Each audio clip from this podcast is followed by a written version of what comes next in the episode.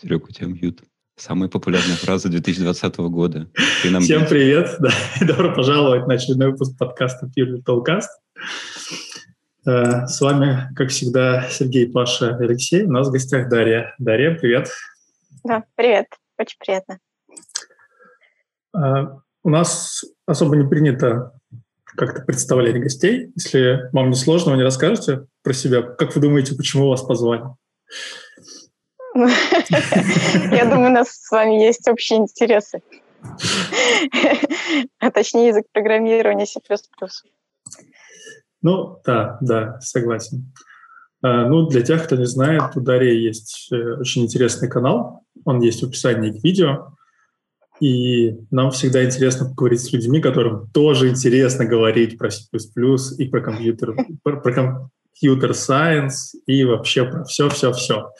Так что у нас большие планы. Сегодня наговоримся, я надеюсь. Дарья, а откуда вообще появилась эта мотивация? Я вот в свое время много раз задумывался, а не пойти ли мне записать что-нибудь на YouTube, чтобы, принести доброе и светлое, но я как-то ни разу не доходил. А вот на канале я посмотрел там десятки, наверное, под сотню уже видео, да? И то есть это не просто была разовая мотивация, это уже прям целый процесс. Откуда изначально желание возникло? Изначально желание возникло, когда меня пригласили выступить на конференции среди начинающих программистов, примерно 2-3 курс. И я увидела горящие глаза, но они себе не представляли, а что же их ждет дальше, то есть как стать программистом. И у меня была такая тема, то есть другие докладчики брали что-то более серьезное, а меня попросили сделать что-то более такое близкое к людям. Я прошу прощения, и был выбран C++ как менее серьезное, да? Нет, тема была более общая, потому что я не знала, какой язык выберут все ребята, то есть они могли совершенно разные иметь интересы, просто они проходили общее программирование и математику. И я немножко в слайдах рассказала, у меня это, по-моему, первое видео, но я помню, очень сильно волновалась, и половину, может быть, не успела рассказать, и поэтому я решила после конференции записать маленькое видео об этом и выложить на YouTube. Может быть, это тоже будет кому-то интересно, и кто-то из них найдет это видео и дослушает меня в более спокойном состоянии. Ну и как-то с этого все началось, потому что потом начали под это видео что-то писать, интересоваться. И я подумала, надо же, это людям интересно, может быть, стоит и дальше продолжать. Вот как-то так, одно за одно, за другое. Очень круто. Каждый пишет книгу, которую хочет прочитать. Можно сказать, да, потому что, когда я только начинала, мне бы, допустим, хотелось бы послушать, не то, что себя же, да, но чтобы мне кто-нибудь то же самое рассказал и немножко облегчил жизнь, как-то рассказал самые простые вещи, на самом деле, которые не сразу очевидны и, возможно, огорчают или отпугивают от профессии. Вот. Поэтому... Это какие, например, вещи? Вот Леша ничего от профессии не отпугивает. Допустим, многих отпугивают первые сложности. У меня как раз ошибки программиста, который джуниор, я их почти все прошла, и набив себе шишки, решила всем другим об этом рассказать в юмористическом плане. То есть мне хотелось именно не какую-то такую сухую информацию подавать, а давать ее так, чтобы ее можно было запомнить, и она была как-то более, скажем так, воспринималась слушателями и зрителями, чтобы через неделю они могли что-то вспомнить об этом. Поэтому... И причем есть зерно какое-то, да, в каждой шутке есть доля шутки, остальное правда. Поэтому так и получалось, что у меня ролики вроде бы и смешные, но о том, что важно было для меня.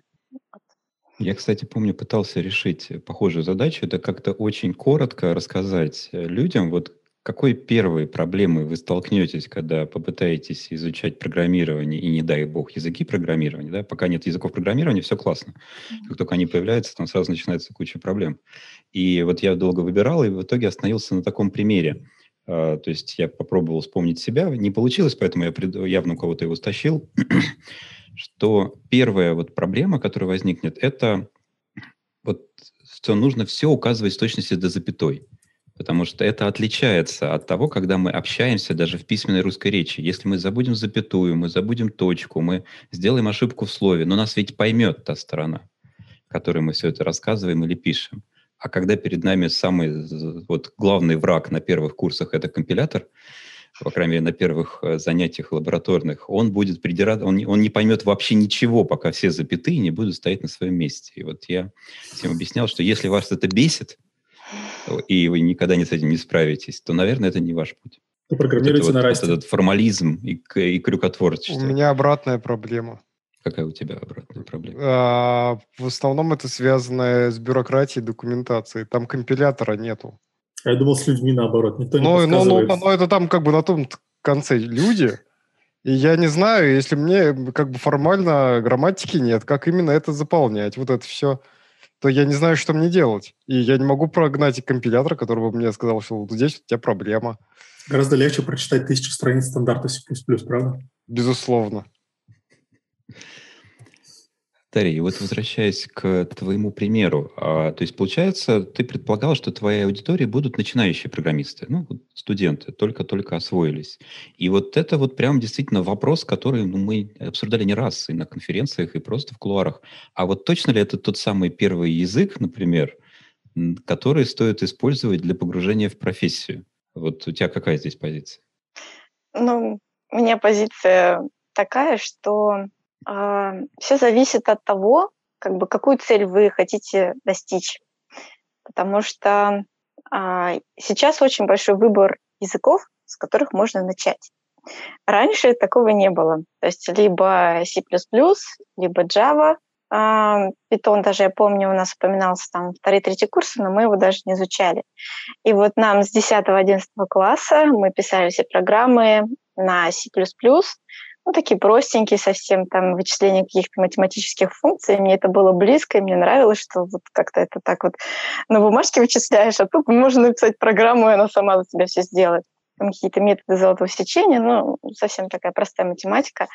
Но вот это какое-то заложило, не знаю, любовь к этому языку, такую специфическую.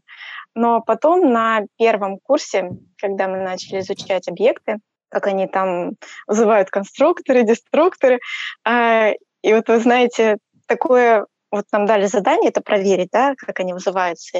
И я помню, пошла в компьютерный класс, напечатала эту программу, и у меня это вызвало такое вот шок, удивление, потому что я увидела, что они действительно вызываются в том порядке, каком нам сказали. И мне это как-то напомнило человеческий мир, то есть объекты вокруг, у них есть какая-то своя жизнь. И, не знаю, вот это, наверное, первое удивление, оно породило во мне какую-то любовь к C++. И самое главное, что здесь можно докопаться до сути. То есть если вот ты хочешь дойти, там, вот как это все устроено, ты все это можешь сделать. А в отличие от каких-то там других языков, где все под капотом как бы зашито, и вот у тебя есть там рычажки, ты на них там нажимаешь, и там внутри что-то работает, не особо понятно как. Вот. И сейчас, мне кажется... и сложнее, и проще. То есть языков много, выбрать трудно. Я просто для себя определила, что мне вот C++ удобнее и комфортнее вот даже учить кого-то. Я имею в виду уже взрослого человека, конечно, не ребенка, потому что у детей там все такое скретч, там что-то, чтобы все двигалось, булькало, там, не знаю, прыгало.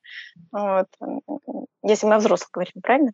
А взрослый с каким бэкграундом? Взрослые. Тяжело. Обычно вообще технический бэкграунд, но те, которые не пошли в программирование, но сейчас хотят, допустим, какие-то получить знания и надстроить над своим техническим образованием, над своей базой и пойти в программисты. А с гуманитарным бэкграундом бывает, что вот раз был, я не знаю, там, поэт, художник, и раз программист на C++. У меня был знакомый египтолог, который перешел в программирование. Ну так и C++-то простой язык. Да.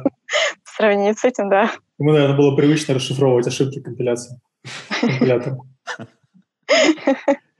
То есть какой-то бэкграунд, либо это Scratch, либо вот я посмотрел сейчас, что сейчас модно и популярно. Оказывается, есть такой очень симпатичный Pirate или что-то более классическое, типа Рэкет, наследник Лиспа. То есть, наверное, уже предполагается, что что-то такое было когда-то, да, даже, может быть, в школе, в ранние элементы. Сейчас Kindergarten, как по-русски, детсадовцев учат на Python писать. Ну, в смысле, вот есть курсы прям онлайн, вот у меня дети проходят, где детей учат на Python программировать. Естественно, они не знают, что это Python, но по сути это Python. Серега, срочно гугли Pirate и отправляй их туда. Не порти детей. Есть еще процессинг, например. Это такая прикольная штуковина. Она изначально на базе Java сделана. Простенькая среда разработки, на ардуиновскую похожая. По сути, там оболочка одна и та же. Вот, можно всякое прикольное рисовать. И есть это же сделанное для JavaScript. И при этом человек как бы там про классы ничего не знает, страшное слово класс там нигде не присутствует. Просто пишешь и пишешь. Ну, то есть как бы, наверное, даже проще, чем на питоне. Проще, чем на эфире? Изыди. Я вот все хочу спросить, как вы думаете, Дарья, у вас не стокгольмский синдром? Гольмский. Стокгольмский.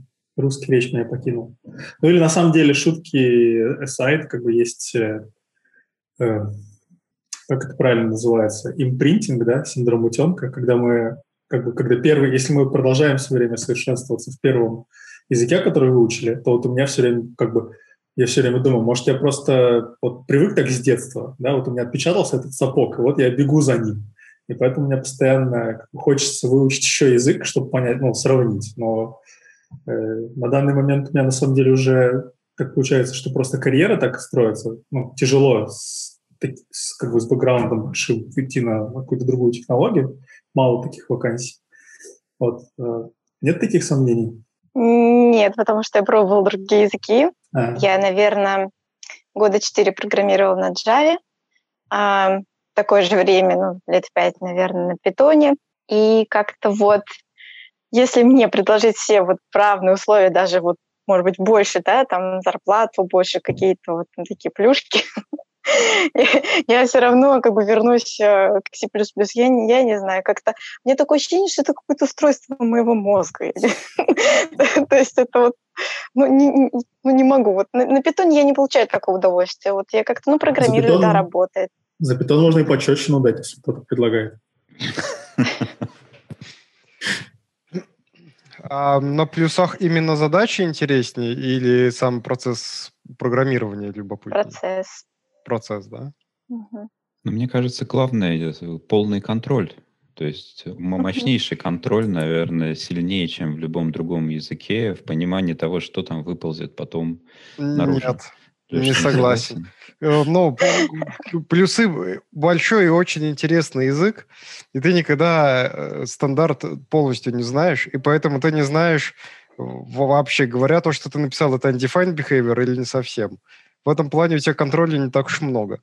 Ощущение контроля, давай так. Иллюзия контроля. Иллюзия контроля может какими-нибудь веществами добиться. Вот. Ну, то есть в плане полного контроля плюсы не самый идеальный язык. В плане того, что ты можешь довольно много сделать оптимизации ручками, да. Но если хочется много оптимизации, то все равно придется на Asm смотреть, что там из него вылезает, из этого C++. А может даже Asm вкладывать в C++.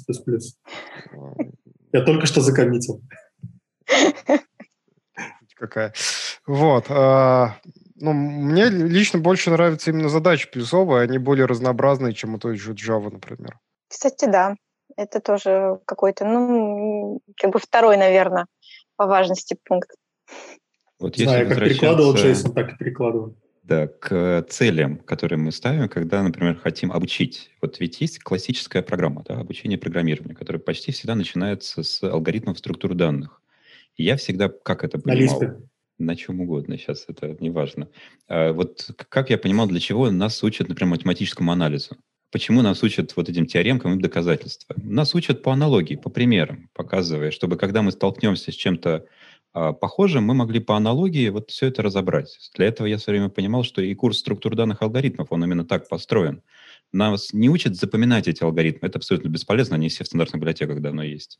Нас учат показывать, как, сталкиваясь с какой-то новой задачей, можно вот такой придумать и даже его иногда проанализировать. И мне оказалось разумным, что когда изучаешь структуру данных алгоритмов, надо язык выбрать как можно более простой, чтобы не столкнуться сразу с двумя сложностями. Со сложностями языка как технологии и, вообще говоря, не самой тривиальной сложностью вот вообще понятия алгоритмов, их анализа и так далее. И я вижу вот в некоторых программах очень классический подход. Берем что-нибудь, на чем человек точно никогда в жизни не будет писать код. Pascal, Basic, вот Lisp, пожалуйста. И начинается курс про алгоритмы структуры данных.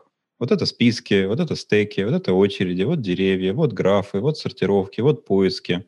И понятно, что там мощности языка любого хватит, чтобы, наверное, практически все эти алгоритмы объяснить и пояснить. А вот потом уже, когда там говорят, что «а теперь это каким-то образом должно все заработать вот в реальном окружении, на реальном железе», то есть начинается то, что называется прикладное программирование или системное, тут развилочка. Вот там уже появляются языки, которые, ну, скажем так, чаще появляются в индустрии.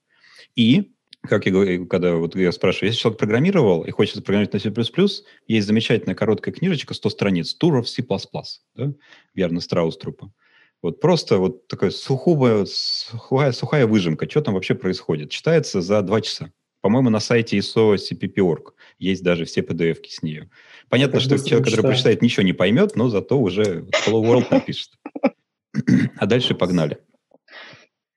Вот не такой ли... Понятно, это не самый быстрый путь. Хотелось бы сразу и вот полностью, да, но неразумно ли вот идти таким образом? У кого какое мнение? Дарья, у вас? Потому что канал говорит об обратном. Я видел там видео и про структуры данных отдельно, и про C++ отдельно, и, по-моему, есть видеосмесь. То есть как вот эти структуры теперь реализовать на C++? Ну, вы знаете, как бы лично мое мнение, вот вы спрашиваете, да, а ведь вот как меня учили, мне кажется, наиболее логичным и приемлемым, потому что у меня это хорошо усваивалось.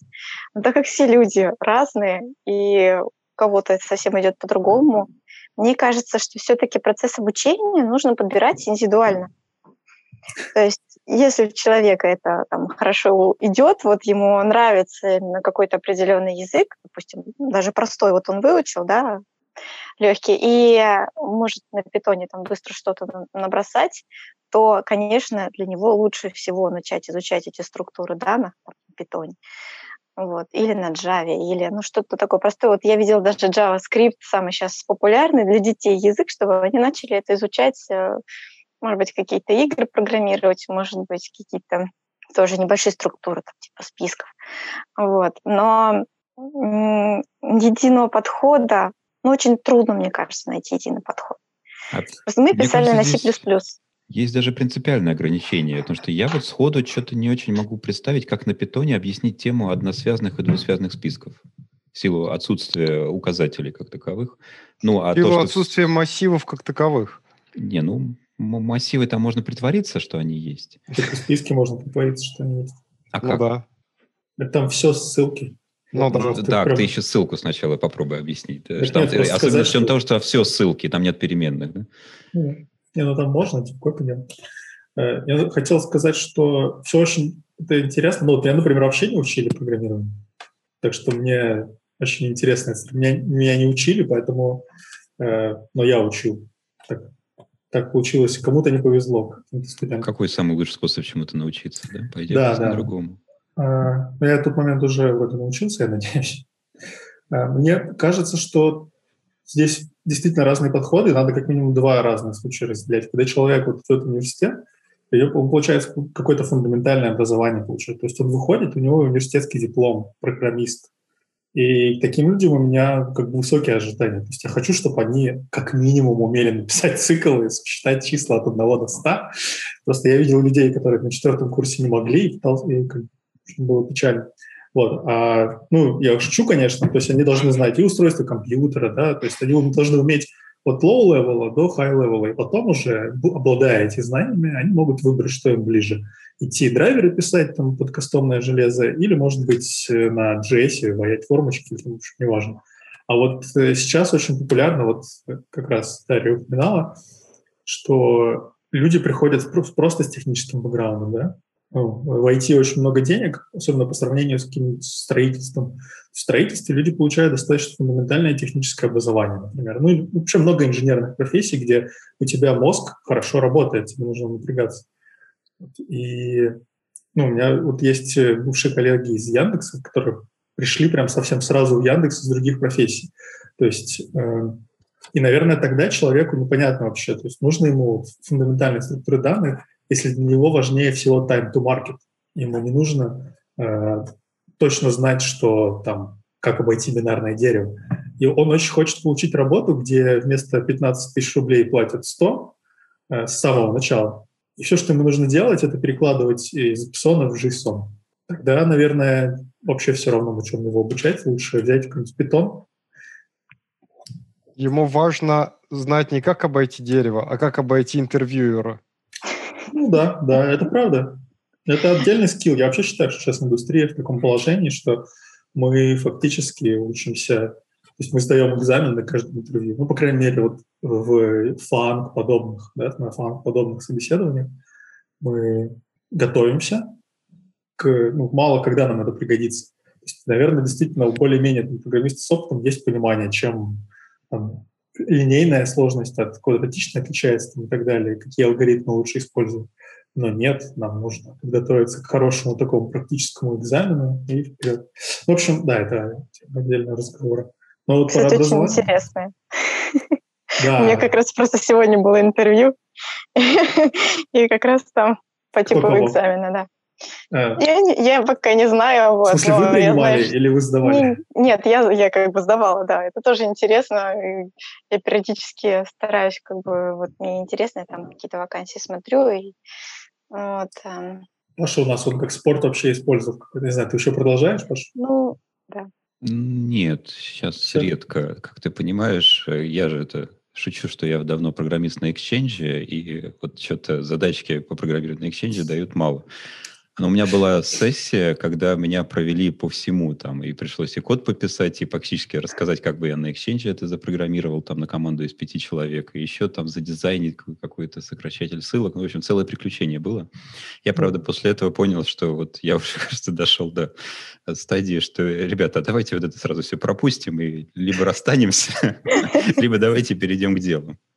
То есть, когда тебя просят развернуть инвертировать бинарное дерево, ты говоришь, мне понадобится 2 программиста и 4 человека-часа? Да, уже иногда хочется так сказать, потому что, с одной стороны, это весело, то есть мне действительно весело, я до сих пор иногда так возвращаюсь к лид-коду и просто for fun попробую посмотреть, как я, оказывается, ничего не понимаю, как это правильно надо решать.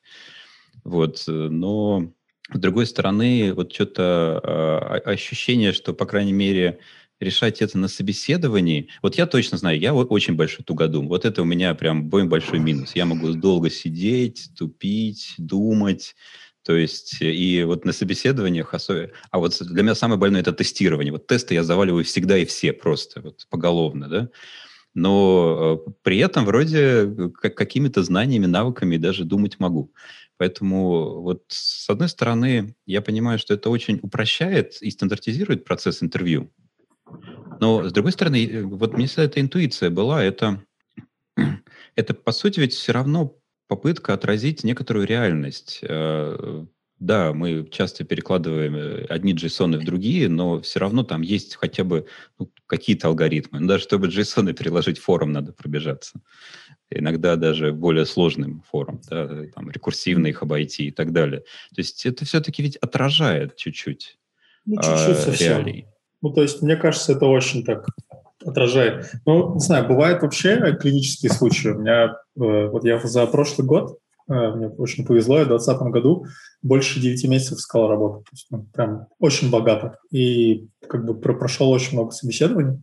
И некоторые компании просто удивляют. Во-первых, там дают... В общем, когда список задач, непонятно к чему ведет. Например, тебя спрашивают и какие-то сложные, действительно интересные вещи, на которых интересно как бы Ну и в то же время проверяют там знания стандартной библиотеки из серии того, что просят бинарный поиск имплементировать руками. Хотя только что просили какую-нибудь очень сложную задизайнить структуру. Ну, непонятно, зачем такой разброс делать. Ну, и к самому крайнему случаю, те же фанги, у них HR-ы иногда присылают прям сценарий, как надо проходить. То есть в смысле, что вот про тот же дизайн, ну, там тебе говорят, что 3 минуты потратьте на это, прям тебе вот присылают, что вот ты, пожалуйста, подготовься, заучи, что вот таймер ставь, 3 минуты спрашивай вот это, потом посвяти 3 минуты вот этому, еще 7 минут на вот это, и оставшееся время, сам посчитай сколько, ты, значит, делаешь вот это. Ну, по-моему, вот эти все приседания, поклоны, это как-то мало связано с тем, что я буду делать в реальной жизни, потому что на самом деле я пойду напьюсь кофе, сяду за ночь и все сделаю. Я не буду никому там кланяться и что-то обсуждать. Ну, очень странно, по-моему. Ритуал. Это все равно, что, чтобы начать кататься на велосипеде, ты вначале должен сдать экзамен по экстремальному вождению в аварийных ситуациях на автомобиле. Согласен. А потом, пожалуйста, на 3-колесном велосипеде будешь ездить из одной комнаты в другую комнату. Ну, в общем, да, как-то у нас понесло на тему собеседований, но у меня просто прям больная. Ну, то есть... Я думаю, у всех она больная. Ну, Паша только сейчас собеседует, наверное, что у него не больная. У меня уже кровавые мозоли от лид-кода просто были за эти 9 месяцев. А он, видишь, иногда заходит. У меня там небольшой скор, да. То есть я ради удовольствия. Так у меня тоже небольшой скор, в этом и трагедия. Недавно, правда, я вот заходил именно, чтобы подобрать задачки для собеседования, потому что мы на C++ Сибирь делали тоже тестовое собеседование с Женей. И ты не поверишь, там как раз был бинарный поиск, просто немножко завуалированный. Женя его достаточно быстро разгадал. Таковой. И мне, правда, вот в таком подходе все-таки нравится чуть-чуть код пописать. Я вот верю, может быть, заблуждаюсь, что я иногда вижу рефлексы по тому, как человек, особенно если это не на бумажке, а вот сейчас все чаще это через какой-то код-коллаборатор, то есть примерно это вот клавиатура перед ним, причем, скорее всего, его клавиатура, то есть он к ней еще привык. И вот то, как просто тексты набираются, мне начинает казаться, что я вижу какие-то рефлексы. Там, именование переменных, оформление, форматирование кода, использование там, правильных типов и так далее. То есть это мне, по крайней мере, отвечает на вопрос, а человек вот точно каждый день это делает или, скорее всего, нет? И иногда прям видно вот такое ощущение, что человек это делает не каждый день, начинаешь копать, и действительно выясняется, что последний раз, ну вот тогда-то, вот чуть-чуть вот там вот дописывалось, а все остальное на ямлах делалось. Ну вообще, да, действительно, видно, сколько, грубо говоря, тысяч часов вообще за жизнь. Потому что банально, если человек просто мало печатает, ну, по жизни, то это видно, что он мало печатает. Ну, мне тут в одну уважаемую компанию зачли секцию, как потом показалось, как бы не стал интервьюер глубоко задавать вопросы, просто потому что я ist-const использовал. То есть он такой, подожди, а почему у тебя const справа? Я говорю, ну вот так проще. И дальше вообще дискуссии не было. Он просто да-да-да, и потом написал мне, что типа ist-const forever. Ну, знаете, да, это на CPP-коне когда-то обсуждали, что с какой стороны ставить const, потому что по определению const применяется к тому, к той сущности, которая слева от него, ну, то есть на западе. Но если у нее слева ничего нет, то тогда справа. И вот это «если» оно, естественно, бесит, потому что просто скажи тому, что слева. Вот, и чтобы не путаться, я так пишу. Ну и к тому, что да, иногда действительно оценивают по каким-то таким штукам, что... Но он понял, что ему будет очень больно читать твой код, а тебя переучивать тоже будет больно. Всем. Он наоборот поставил зачет и не справился. Ну, я написал код, он посмотрел, да, работает, и все. А на самом деле я не уверен даже, что он работает. А он просто единомышленника, значит. Да, я про это и говорю, что он потом в чатике написал, что типа, чувак с констом не может ложать. Но я там не был бы уверен. Ну, еще я хотел, Паша, сказать, что получается у тебя, ну, как бы критерий, пишет ли человек код, ну, мне кажется... Ну, то есть, бывает, что ты ищешь прям топовых людей, правильно? Ну, то есть, пишет ли человек код, не скажет тебе, можешь ты там Red Black 3 обойти, или напишешь ли ты там... Ну, если топ-топ, то, наверное, мы их просто всех знаем, скорее всего. Или, по крайней мере, точно можем навести справки. А я помню еще, вот мне понравилась все время такая аналогия. Я в музыкальной школе не учился, но мне понравилось, но когда меня учили играть на пианино, мне вот объясняли, что есть такое вот упражнение гаммы. Просто пальцы разминать и вот начинать привыкать. Я вот после этого подумал, а можно ли что-то такое придумать в программировании? И я помню, я действительно ради развлечения, я выбрал себе пару там любимых алгоритмов, типа, не знаю, решение квадратного уравнения, алгоритм Герона, там, проверка числа на простоту, вот что-то простое, там, бинарный поиск, пожалуйста. Я их как гаммы просто сел, не знаю, в начале рабочего дня открыл чистый лист бумаги, ну, грубо говоря, чистый экран, и как гамму попытался набрать. Потом посчитал, сколько ошибок сделал, вот, и так далее. Кстати, рано или поздно вроде научился набирать без ошибок. Как таковых. Вот, мне это даже расслабляло немножко. Поэтому некоторые из этих алгоритмов я, наверное, на каких-то языках могу набрать вообще там чуть было не слепую, хотя давно не пробовал, надо будет попробовать. И это, кстати, потом стало моим инструментом для изучения новых языков. То есть я не люблю учить новые языки по туториалам, потому что, ну, это глупо просто копировать из тетрадки там в тетрадку. Я просто пытаюсь сразу вот эти алгоритмы написать на новом языке и посмотреть, как они там у меня пойдут, и насколько я быстро врублюсь или не врублюсь в это. Как Паша элегантно подвел к нашей следующей теме. Как мы учим новые языки? Паша рассказал. Дарья, как вы вообще увлекаетесь? Вот эти считаете, что нужно поддерживать какой-то уровень? Кто-то писал, что нужно изучать один язык в год, да, где-то такая известная цитата есть. У меня было как две точки зрения: одна там до, другая после. Лет 5 назад я просто знала только один язык. Ну, про там всякие скрипты, баш, я там не говорю, и я имею в виду вот просто такой вот основной, на котором программируешь, потому что больше ничего было не нужно. То есть это как бы основная, вот у тебя есть молоток, и у тебя работа забивать гвозди, и вот ты каждый день это делаешь, тебе некогда другие инструменты смотреть, просто хочется, не знаю, вечером прийти с работы и просто, не знаю, книжку почитать какую-нибудь художественную, или там порисовать. Крутить отверткой.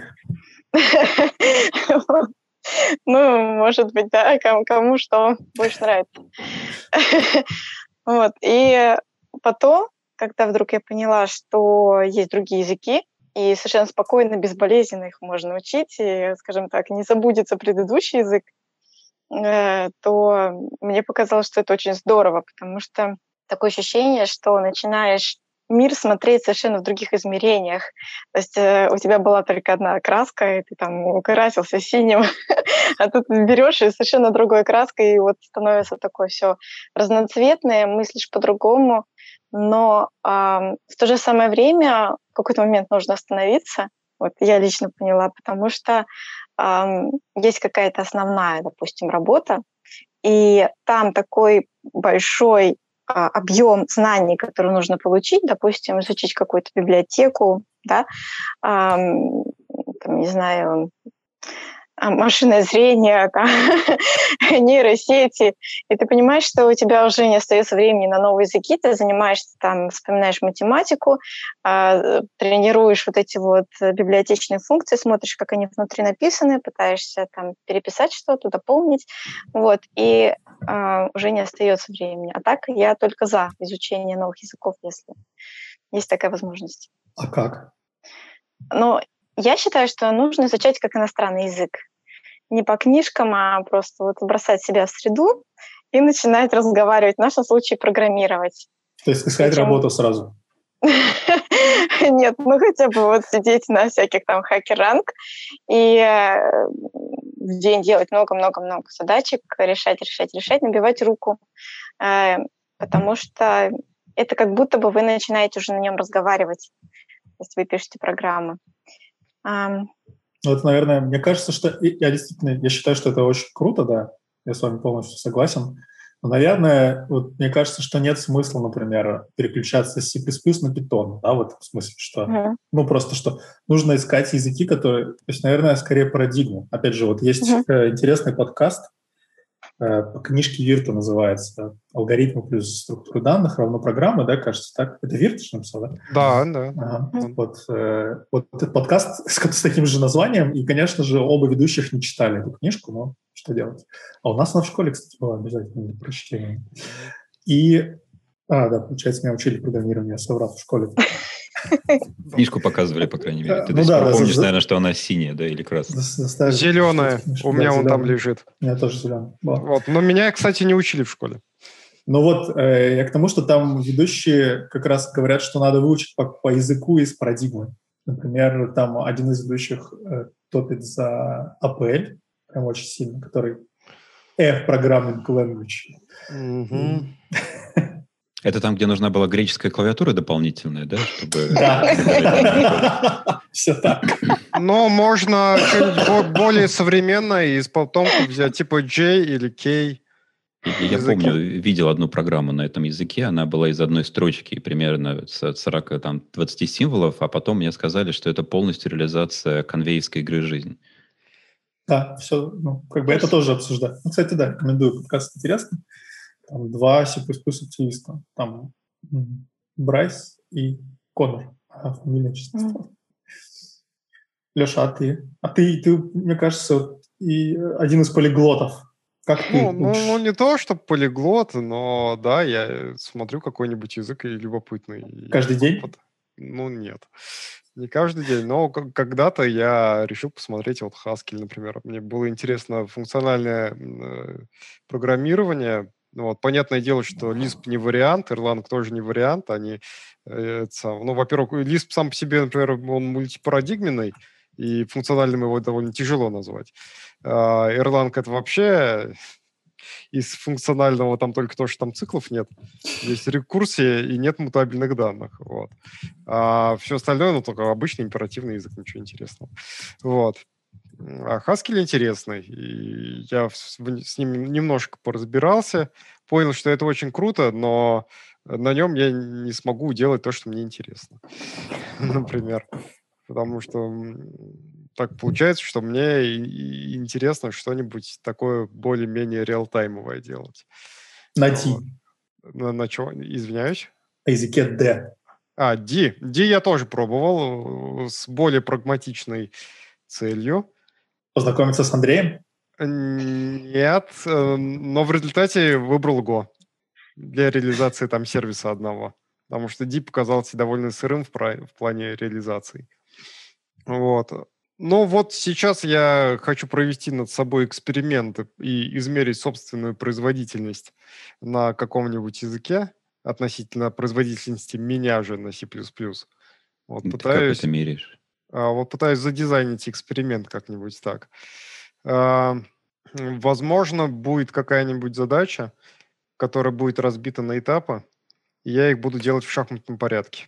Вначале 2 этапа на одном языке программирования, потом последний этап и следующий этап на другом языке программирования. Ты не зайди, главное, в тупик. Я помню один момент из своей работы, когда я сидел, работал, и у меня было 2 системы на питоне и клиент на плюсах. И я как-то работал синхронно. Что-то на бэкэнде поправил, что-то на клиенте поправил, что-то на бэкэнде поправил, что-то на клиенте. И примерно через 8 часов такой непрерывной работы, аврал, надо было все быстро сделать, я себя застал за тем, что я в питоне точку за запятой начинаю ставить по рефлексу после каждой строки. То есть это можно уйти очень в глубокий... У меня такое было, когда я работал в стартапе в одном, и, значит, бэкэнд у нас был на Go, а фронтэнд был на Objective-C. Потому что бэкэнд было приложение под iOS. На Go же за тебя точку запятой ставят, а в Objective-C за тебя никто не ставит. И я периодически то на Go начинал ставить точки запятые там, где они не нужны. В принципе, компилятор ок, но выглядит некрасиво. Там всякие линтеры ругаются. А на Objective-C, наоборот, переставал ставить точки запятой, и мне уже компилятор по рукам давал. Поэтому я начинал с того, с чего важно начинать с языка, который тебя будет бить линейкой прям за любую точку с запятой. Это я люблю. Поэтому всякие языки без этапа компиляции и верификации мне не очень интересно. И это точно не C, не C++, потому что я помню шикарный прям момент на какой-то лабораторной работе, когда студент решал задачку, задачка несложная. у него не получалось. Он компилировался, все нормально, только результат неправильный. И вот он говорит, я уже 3 часа бьюсь, не понимаю. Я так подхожу, смотрю, мне стыдно признаться, что я тоже не понимаю, поэтому я говорю, смотри, изучайте дальше, смотри, ищите ошибку. Сейчас он смотрит такой, я могу быть программистом. По-моему, он стал специалистом по тестированию, причем достаточно хорошим, и, скорее всего, точно с навыками программирования. Так вот, в итоге еще через 5 часов он нашел. Знаете, в чем фокус, да? Там был цикл for, и он поставил точку запятой сразу после условия цикла for.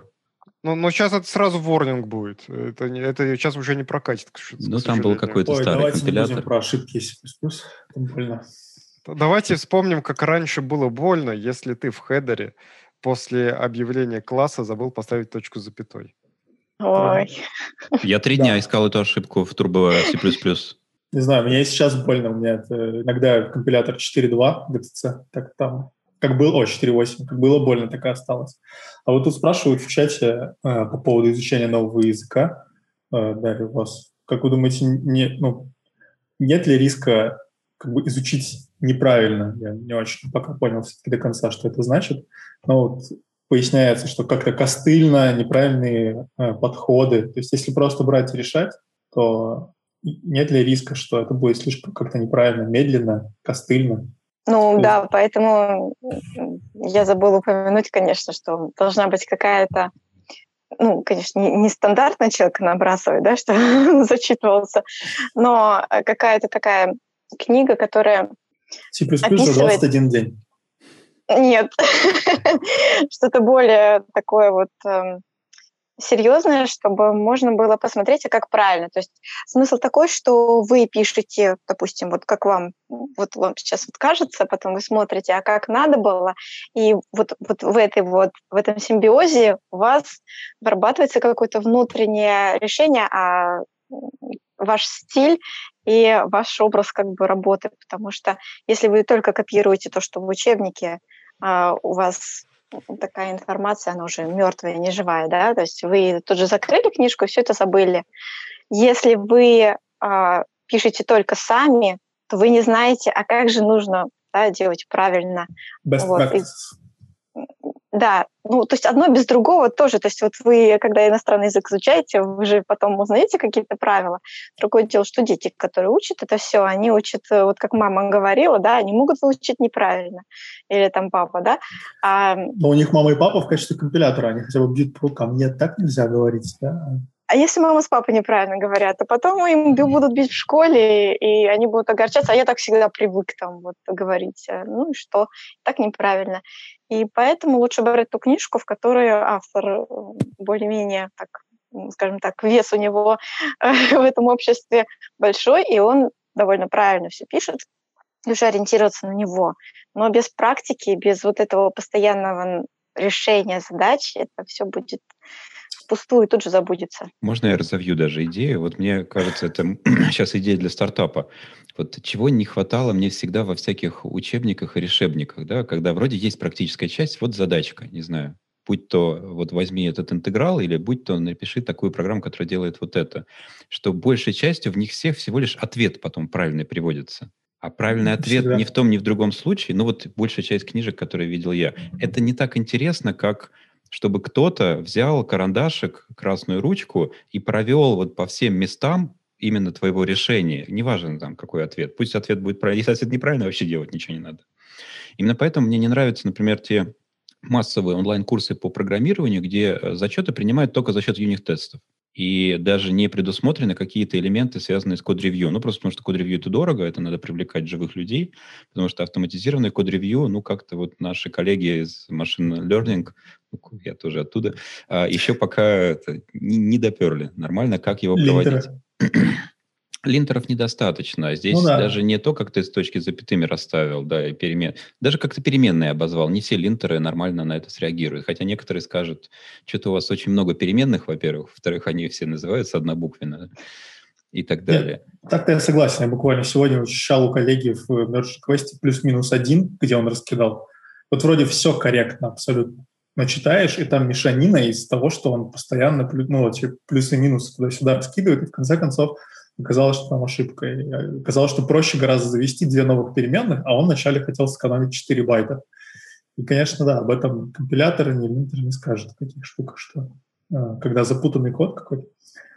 И вот я к чему. Научиться можно неправильно, мне кажется, если вот ты просто пишешь программы, и они выдают ответ, и ты считаешь, если программа работает, значит, все хорошо. Вот это может привести к неправильному пути. Олимпиадное программирование. Ну, например, да. То есть должен быть какой-то элемент рефакторинга, анализа, и вот его самому провести достаточно сложно. Хотя иногда, вот здесь, кстати, хорошая возможность на интервью всегда, там, если есть элемент скодинг, потом человек написал, выжил из себя, это явно решение не идеальное, потом спросить, а что тут можно улучшить? Или вообще посмотреть, он по рефлексу после того, как первую версию написал, начнет ее перечитывать и менять сразу. Потому что я помню, когда я пишу, да, я вот несколько проходов точно делаю. Я как по русскому сочинению и диктанты никогда не умел с первого раза писать, я всегда в несколько проходов, то есть я такой многопроходный. Я так и код никогда не мог нормально писать. Мне казалось, что это правильно, а потом я понял, что да нет, нормально, вернуться и так далее. Именно поэтому я никогда не любил код писать мелом на доске, это просто отвратительно. Вот потому что... Наоборот, легко же переписать. Ну, не знаю, грязи будет. К тому же, а как ты ставишь дополнительную строчку? Это вот то есть маркером нормально? Ну, поставь стрелочку сюда. Да. А вот да, это должно быть вот здесь. Да, точно, патч можно. А я еще хотел сказать, что комбинируя по подходу, получается, что на самом деле идеальный метод – это найти open-source проект. Вот тебе и ревью, вот тебе и задача реальная. Ну, надо найти себе коллег в каком-то смысле, с кем работать. Иначе ничего не получится, потому что, ну вот у меня, например, такая проблема, поскольку я много и по работе пишу на C++, то по умолчанию на новом языке я начинаю писать как на C++. Вот. Ну, а это ни к чему хорошему обычно не приводит, ну, потому что разные языки, разные подходы. Память течет. Не, ну наоборот, все прочесть замечательно. Прочесть никто не может потом. Да, то есть оно может все замечательно, может быть, оно даже и быстро работает, но как бы это не идиоматичный код на этом языке получается. Я думал, define behavior туда сразу. Не, ну это конечно. Тем более, что они есть во многих языках, но не во многих языках они в стандарте описаны. И не у многих языков стандарт вообще есть. Да, fair point. Так, я думаю, мы развернуто ответили на вопросы из чата. У меня просто чатика нет, может, там еще кого-то что-то интересует. У тебя, Серег, перед глазами? У меня все перед глазами, я в матрице. Говорят, ментора надо. Ну, я не знаю, мне кажется, лучше коллегу, чем ментора. Вот Google Summer of Code, развивать Тарантул. Да. На Lua. Хороший язык. Да, только на нем программу, пожалуйста, не пишите, а так он хороший. Тарантул — это программа? Ну, там сам Тарантул-то он на C написан все-таки. Вот. А Лоа там так. Ну, кажется, там кода на Лоа гораздо больше, чем на C. Смотря какую часть Тарантула взять, насколько я помню. Ну да, наверное. Ну, а вообще, вот эти, как вы думаете... Да, вообще странный совет, вот мне кажется, реально странный совет. Какой? Я люблю, вот пошли писать тарантула, да, вот.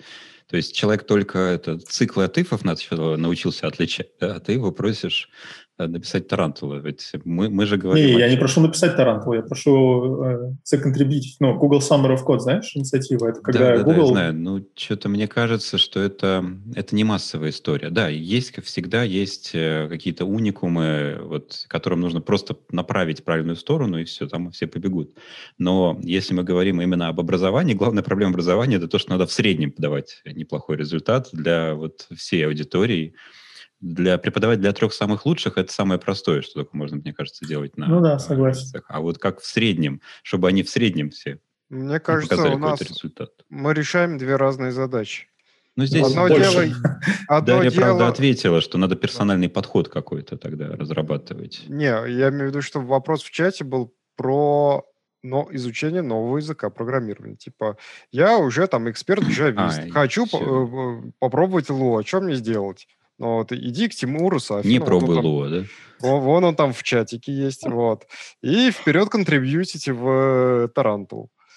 Вот, заодно и сам научишься. Вот. А вообще для карьеры, как вы думаете, это полезно? Ну вот, язык изучать, что вообще нужно знать для... для развития карьеры. Просто вот буквально в прошлый раз мы с Сергеем Мельниковым обсуждали. Слушай, мы обсуждали, да, что у всех разные представления, что такое карьера и что такое развитие. Что, получается, у многих программистов есть такое ощущение или мнение, что вот я сейчас выучу какую-то библиотеку, OpenCV, вот мы говорили, да, Boost, и сразу могу писать заявление о том, что мне дали там зарплату на 30% больше, или, значит, чтобы мне сеньор лычку дали и так далее. Как вот, что нужно знать, как Дарья сформулировала перед этим, что нужно знать программисту для карьеры, что, в какую сторону, что изучать? Ну, у меня была формулировка не про карьеру скорее, а про работу, потому что мне там все время в роликах под роликами там упрекают, что вот вы говорите, что вот этого достаточно, там просто я выучился плюс-плюс и пошел устраиваться. Вот. Ну, раньше, допустим, когда я устраивалась на работу, меня потом всему научили. То есть первый-второй день мне все показали, как там со своей работать, как там, редактор помогли настроить. Потом я, правда, поменяла его на свой, который мне удобен. Вот, ну, как-то вот все-все-все. И я, собственно говоря, знала только алгоритмы, писала несколько курсовых на C++ и там, на разных языках тоже, там Haskell, Java, там, что-то такое. А сейчас все настолько изменилось, то есть сейчас уже по умолчанию нужно знать Git, по умолчанию нужно знать там CMake, уметь там с помощью GProof там профилировать свои программы, понимать, как писать юнит-тесты и ну, что-то такое вот подобное. Вот. И самое главное это знать и какой-то один редактор, настолько он должен быть любимый, что это вот как вот твой инструмент, с помощью которого ты можешь быстро что-то делать, работать, то есть добиваться какой-то цели с этим языком. По названию канала я могу сделать предположение. Это, конечно же, фар.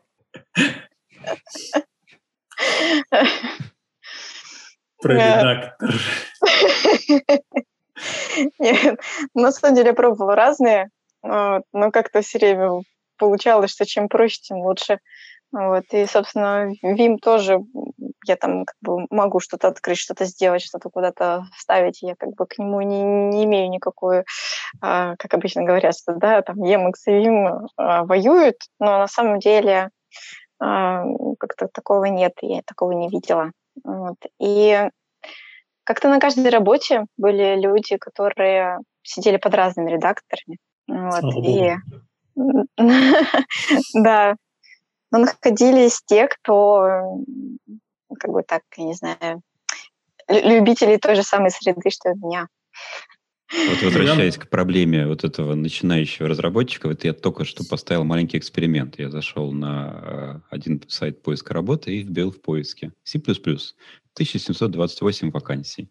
А теперь я вбиваю Junior C++, 54 вакансии. И вот у меня реально такое ощущение, что люди уже рождаются Senior C++. То есть другого пути, как бы, получается, нету. Ну да. 7 лет ты пишешь на C++ бесплатно, потом устраиваешься сеньор-программистом. Все. Все так и есть. Проблема, да, серьезная. А вот возвращаясь к разговору про тулинг, может быть, это как раз не то, что что-то изменилось, но, может быть, это вы изменились, а не что-то вокруг. Просто когда вы пришли, устроились на работу, я так понимаю, джуниором как раз, да? То есть про первую работу. Ну, кто-то до этого настроил СВН, и кому-то нужно было, нужно настроить СВН, нужно поднять там вот это, нужно для людей подготовить там, не знаю, шаблон Visual Studio, что-то можно.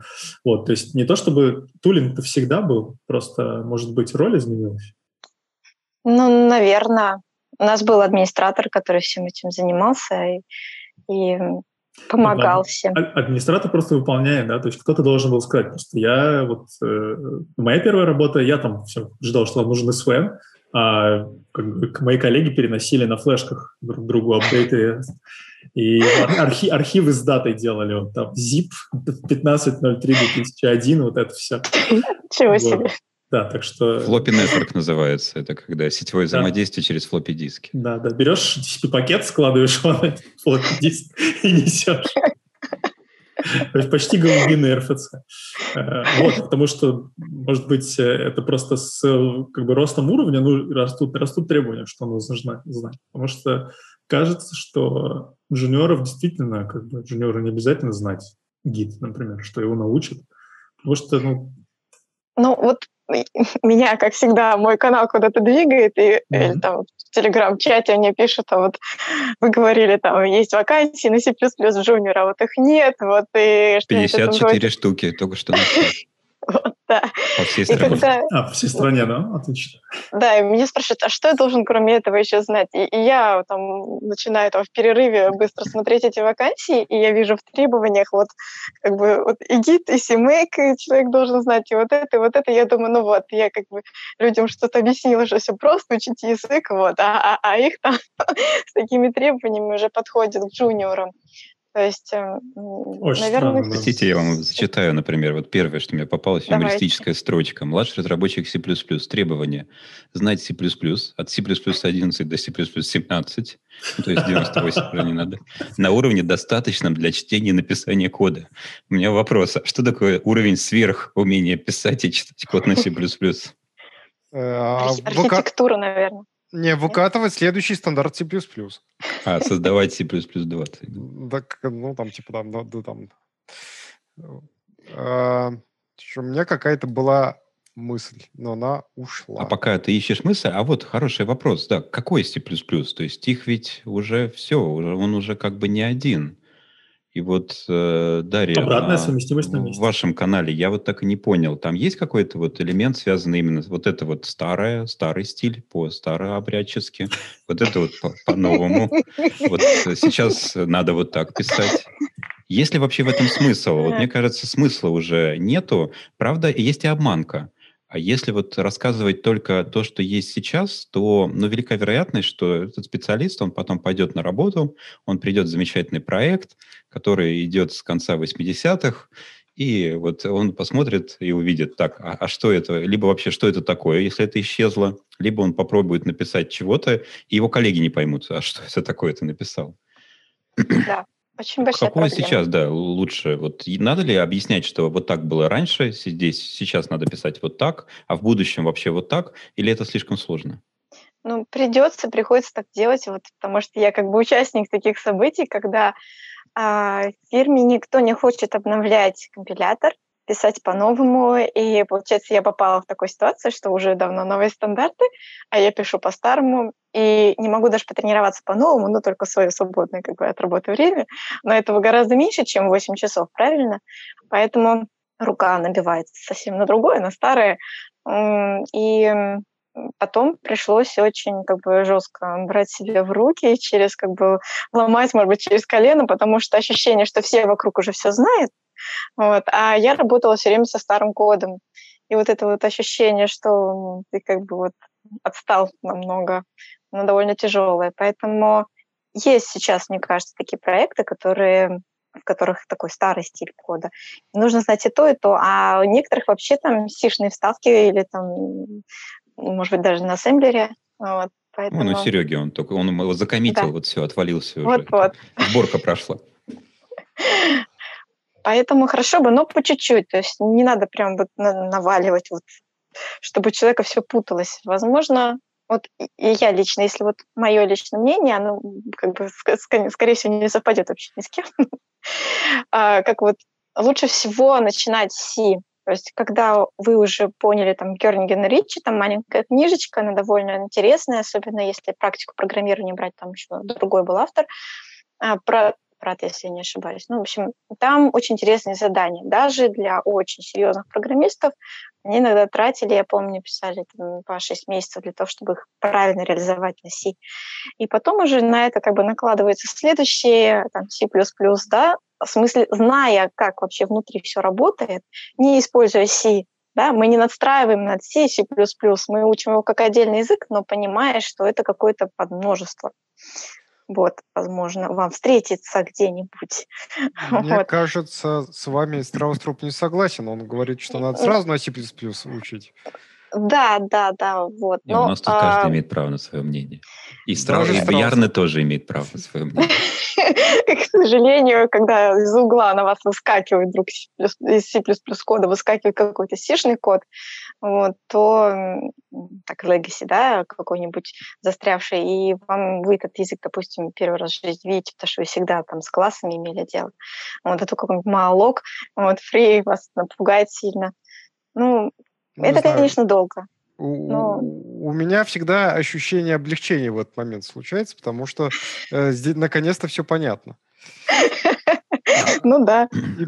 Я люблю такую последовательность и такую идею, что язык все-таки инструмент, и в том числе в ходе обучения профессии программирования, программиста, это разные языки, это разные инструменты изучения разных областей программирования. И вот я, например, люблю такую вот цепочку. Зачем нам нужен Паскаль? Потому что на нем удобно обучать структурам данных и алгоритмам. Все. Динамическая память есть, указатели есть, адресной арифметики нету, и слава богу, что ее нету. Не нужна она там на самом деле. Для того, чтобы объяснять классические структуры данных алгоритмов. Все, полный комплект. Потом, архитектура ЭВМ, как все-таки с процессором взаимодействует? Появляется ассемблер. Зачем нам ассемблер? Нам он как самодостаточный язык не нужен. Надеюсь, вы не будете на нем никогда много писать. Зато отличный способ изучать, как вообще какой язык понимает процессор. Дальше появляются операционные системы. На каком языке вы, прошу прощения, будете изучать, как взаимодействовать с операционными системами, кроме C? Наверное, никто не догадывается про то, что там лучше использовать что-то другое. А вот дальше начинается самое интересное. А какую тогда выбрать доменную область программирования, когда всем становится понятно, чтобы вот это изучать, конечно, C++ самый лучший инструмент. Вот я нам всем заставил задуматься. У меня такое ощущение, что если бы мы пришли в геймдев неожиданно, какой-то такой дополнительный спецкурс. Сразу отвечаешь. Игровая разработка. А может быть, это не единственный ответ, скорее всего. Я тот человек, который начал добровольно программировать именно C++. Не знаю, чмы, какие-нибудь численные методы. Хотя там вот Fortran может сыграть очень достаточно хорошую и правильную, на мой взгляд, роль. High frequency trading. Хотя тут тоже сейчас уже HFT это все-таки FPGA и все такое. Но в целом, если ты хочешь соревноваться на определенных временах, то есть FPGA это совсем там уже наносекунды. Если ты можешь себе позволить на микросекундах, то у тебя выбор большой. FPGA программируется сейчас тоже на плюсах или все-таки уже на своих? Не. FPGA, конечно, на своих. Я говорю, что о том, что... Verilog и прочее. Verilog, VHDL. Да. Я к тому, что вот есть область... В общем...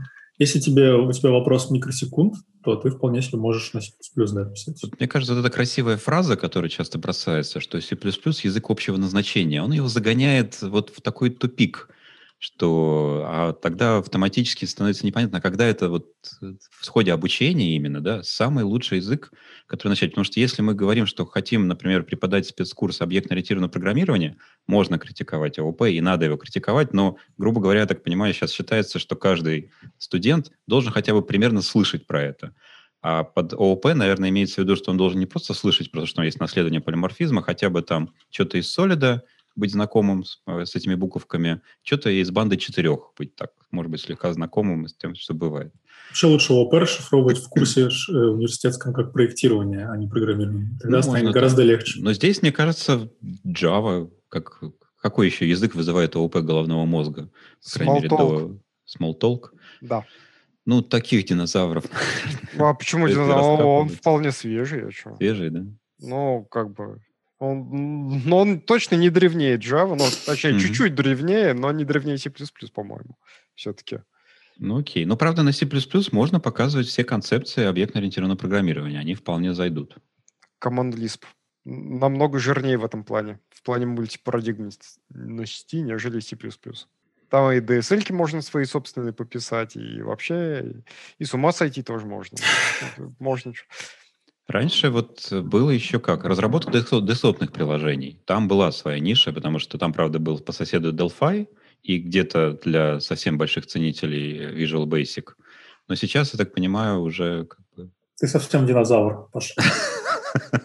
Нет, даже я понимаю, что сейчас не надо писать GUI десктопных приложений на C++, наверное, уже для этого. Нет, я скорее про Delphi и Basic для десктопных приложений.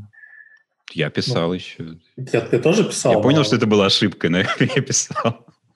А можно я тему со стека сниму? Давай. Я вспомнил свою мысль. Это мысль на тему джуниорских позиций. Только не говори, что у вас есть вакансии. У нас есть вакансии стажеров, конечно же, прямо сейчас. Прям в нашу команду приходите, Align Technology, на всяких этих самых гуглится. Но это не важно. Я не про это. Я про то, что, во-первых, джуниоров много стучатся обычно в компании, и поэтому обычно джуниорские вакансии есть, но их не публикуют. Поэтому, если вы джуниор, если вы начинающий разработчик, вы хотите работать, ну, внезапно так случилось, вот, то находите мидловые вакансии просто и стучитесь туда. Вот. Это первое. Второе. Я тоже никогда не считаю требования к вакансии. Мне нравится, я просто говорю, там, засылаю резюме, вы там сами разбираетесь, я подхожу. Но главное, не стесняйтесь. То есть, если открываешь джуниорскую вакансию, то HR-отдел просто целиком додосится этим джуниорами. Поэтому обычно их просто не открывают.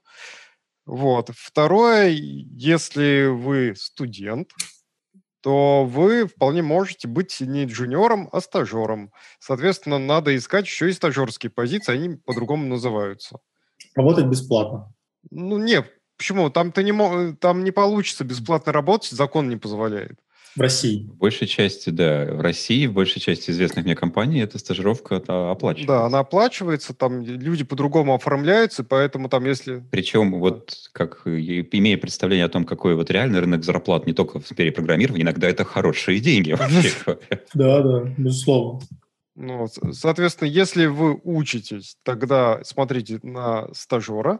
Если вы уже не учитесь, или вы там свитчер какой-нибудь, кто там решил, я не знаю, в 50 лет стать программистом, не поздно, говорят. Сам не проверял, у меня уже нет такого шанса. Все впереди. Да, все впереди. Ищите мидловые вакансии и туда заявляйтесь как стажер. Все. Здорово.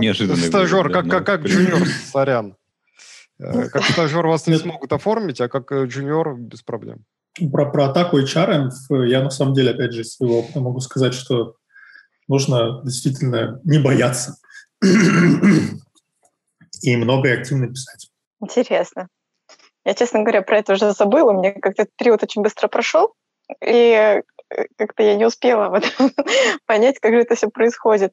Ну, всякое бывает. Нет, но бывает, что, например, работа интересна. Ну, то есть вот... Бывает, хочется работать в какой-то конкретной компании, каким-то конкретным продуктом, а у них нет вакансий. Ну, то есть получается, что очень часто люди сидят и ничего не делают. Ну, это неправильно. Нужно искать контакты. 21 век, все открыто.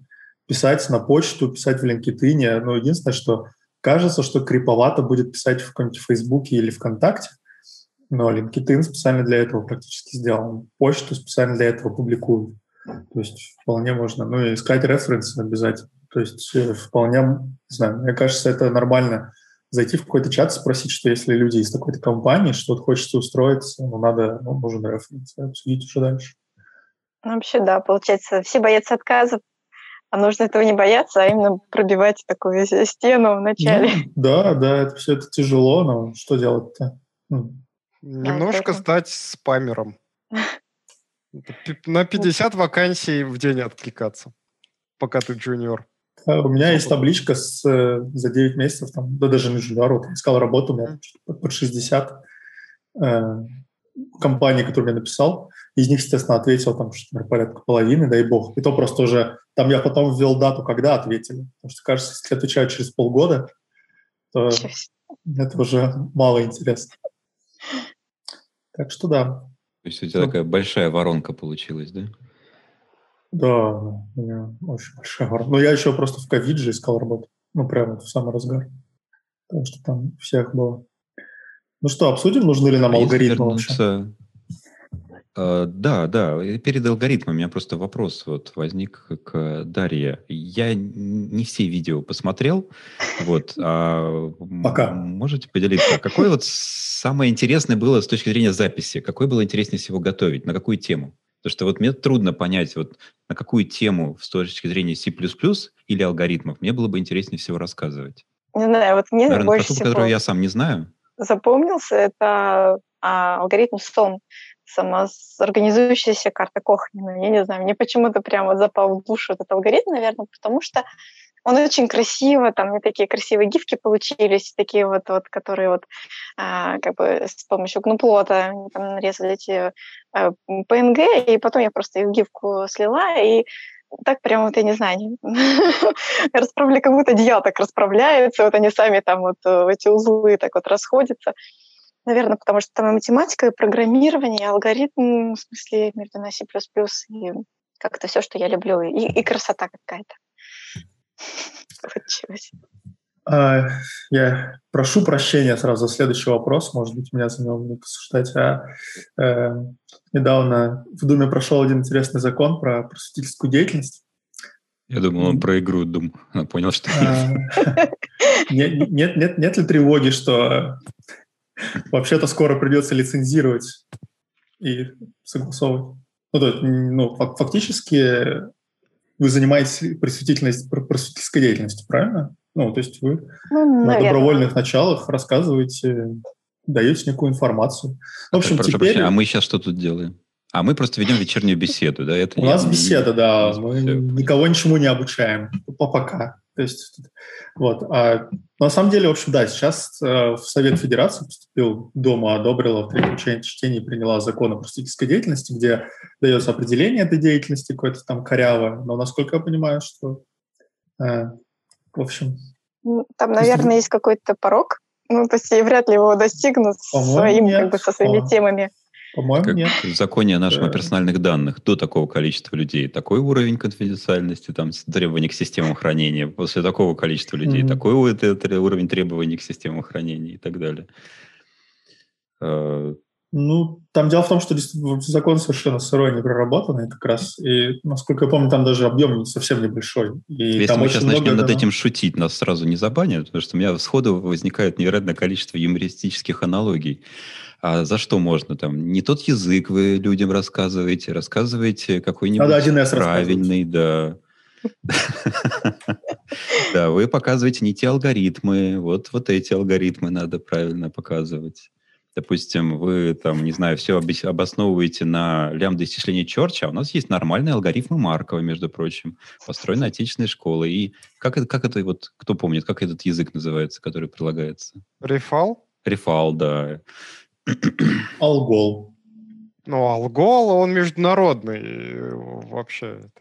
Но есть же, ну, в смысле, есть локализованная версия. Ну, да. Так алгол уникальный язык в том плане, 68-й, понятное дело, алгол, что там в стандарте была заложена возможность локализации языка, чтобы ты мог там по-русски все ключевые слова или там на иврите, или на немецком, что-нибудь такое.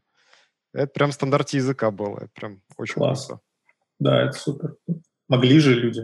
Да. Титаны. В общем, мы явно не сильны в политических темах, поэтому мы не знаем. А какой там объем? Может, есть какой-то ответ, да, все-таки. Есть ли опасения за просветительскую деятельность? Нет, я не про просветительскую деятельность вообще. Я конкретно про канал «Да» речь. Не тревожилась пока. Ну, в общем...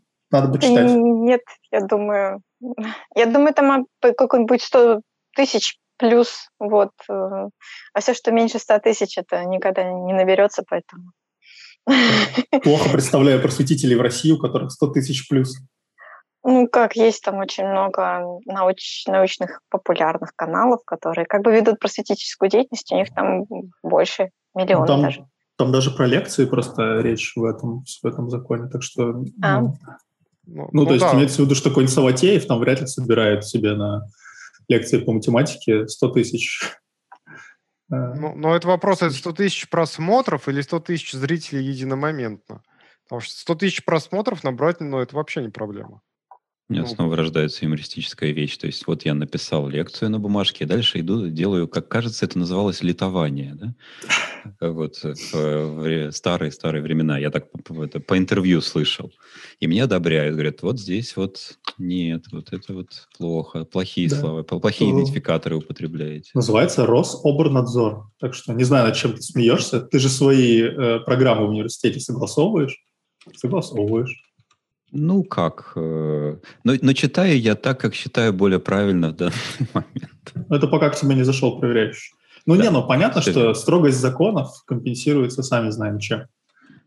Но, в общем, не знаю, мне как-то тревожно немножко. И вот, я думаю, что мы потом еще офлайн обсудим. У нас от зрителей есть вопрос к Дарье. Озвучиваю. Дарья, расскажите, какой был интересный для вас проект? И чем он был интересен? Вообще, за всю жизнь. Опять? Ну, видимо, да. Выбрать какой-нибудь интересный проект из жизни и рассказать, чем он был так интересен. Ну, честно говоря, я все время старалась заниматься чем-то интересным. И как-то это трудно выбрать на самом деле. Можно выбрать что-нибудь такое, раз уж я как у меня представили, я по специальности математик-программист, то мне интересно математическое моделирование всяческих процессов.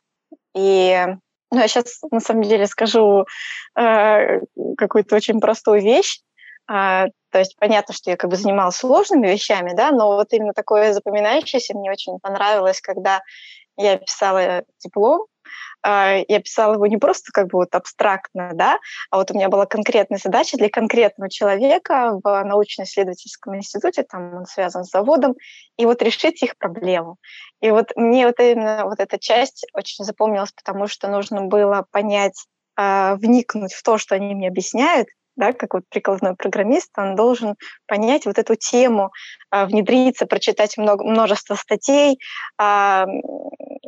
сформировать какой-то алгоритм, который, возможно, это определит эту проблему, да, написать программу, взять эти данные, которые мне дают с этого завода, и чтобы моя программа помогала определить, как эту проблему победить, написать для нее графический интерфейс, прийти и поставить заказчику, научить пользоваться. И мне кажется, это самое вдохновляющее, когда ты видишь глаза этого человека, который понимает, что теперь ему будет намного легче работать, и продукция будет выпускаться намного более качественная. И так как это все было со всякими полупроводниковыми пленками связано, то есть это получается физика, математика, программирование, и все это все вместе, не знаю, безумно как-то все это интересно и делать. Потом продолжали какую-то академическую деятельность? Я пыталась, да. Но там как-то с практической частью у меня не срослось. И я все как-то так держу в мечтах. Может быть, когда у меня что-нибудь получится, но думаю, пока точно нет. Знакомо. Я, если позволите, коллеги, все-таки буквально очень короткий отрывок. Собственно, просветительская деятельность по определению, с которым... Это, на самом деле, поправка к закону об образовании. И предлагается трактовать следующим образом. Просветительская деятельность – это действие, осуществляемое вне рамок образовательных программ, направленное на распространение знаний, умений, и дальше все перечисление, затрагивающее отношения, регулируемые настоящим федеральным законом. То есть никаких определений про то, сколько там и кого нет. Это просто деятельность, осуществляемая вне рамок образовательных программ и направленная на развитие человека. Такие дела. То есть любая деятельность вообще получается. Неправда. Ладно. Вне рамок образовательных программ. Понятно. Те, которые внутри образовательных программ, они сюда не подпадают, они регулируются иначе. Они остальным законом. Если ты читаешь лекцию по образовательной программе, то явно это не просветительство. Да. Ты не просвещаешь. Мне хочется сказать, что это антоним. Ты, наоборот, наводишь темноту и серость. Ну, в принципе, да. Отбиваешь у людей желание узнавать что-то новое и вообще этой деятельностью заниматься. А вообще все остальное, даже смешарики, сюда, в принципе, подходят. Мне это реально напоминает... Да, кстати, там снимок правда. У меня такие флешбеки из Вьетнама начинаются, когда я активнее преподавал.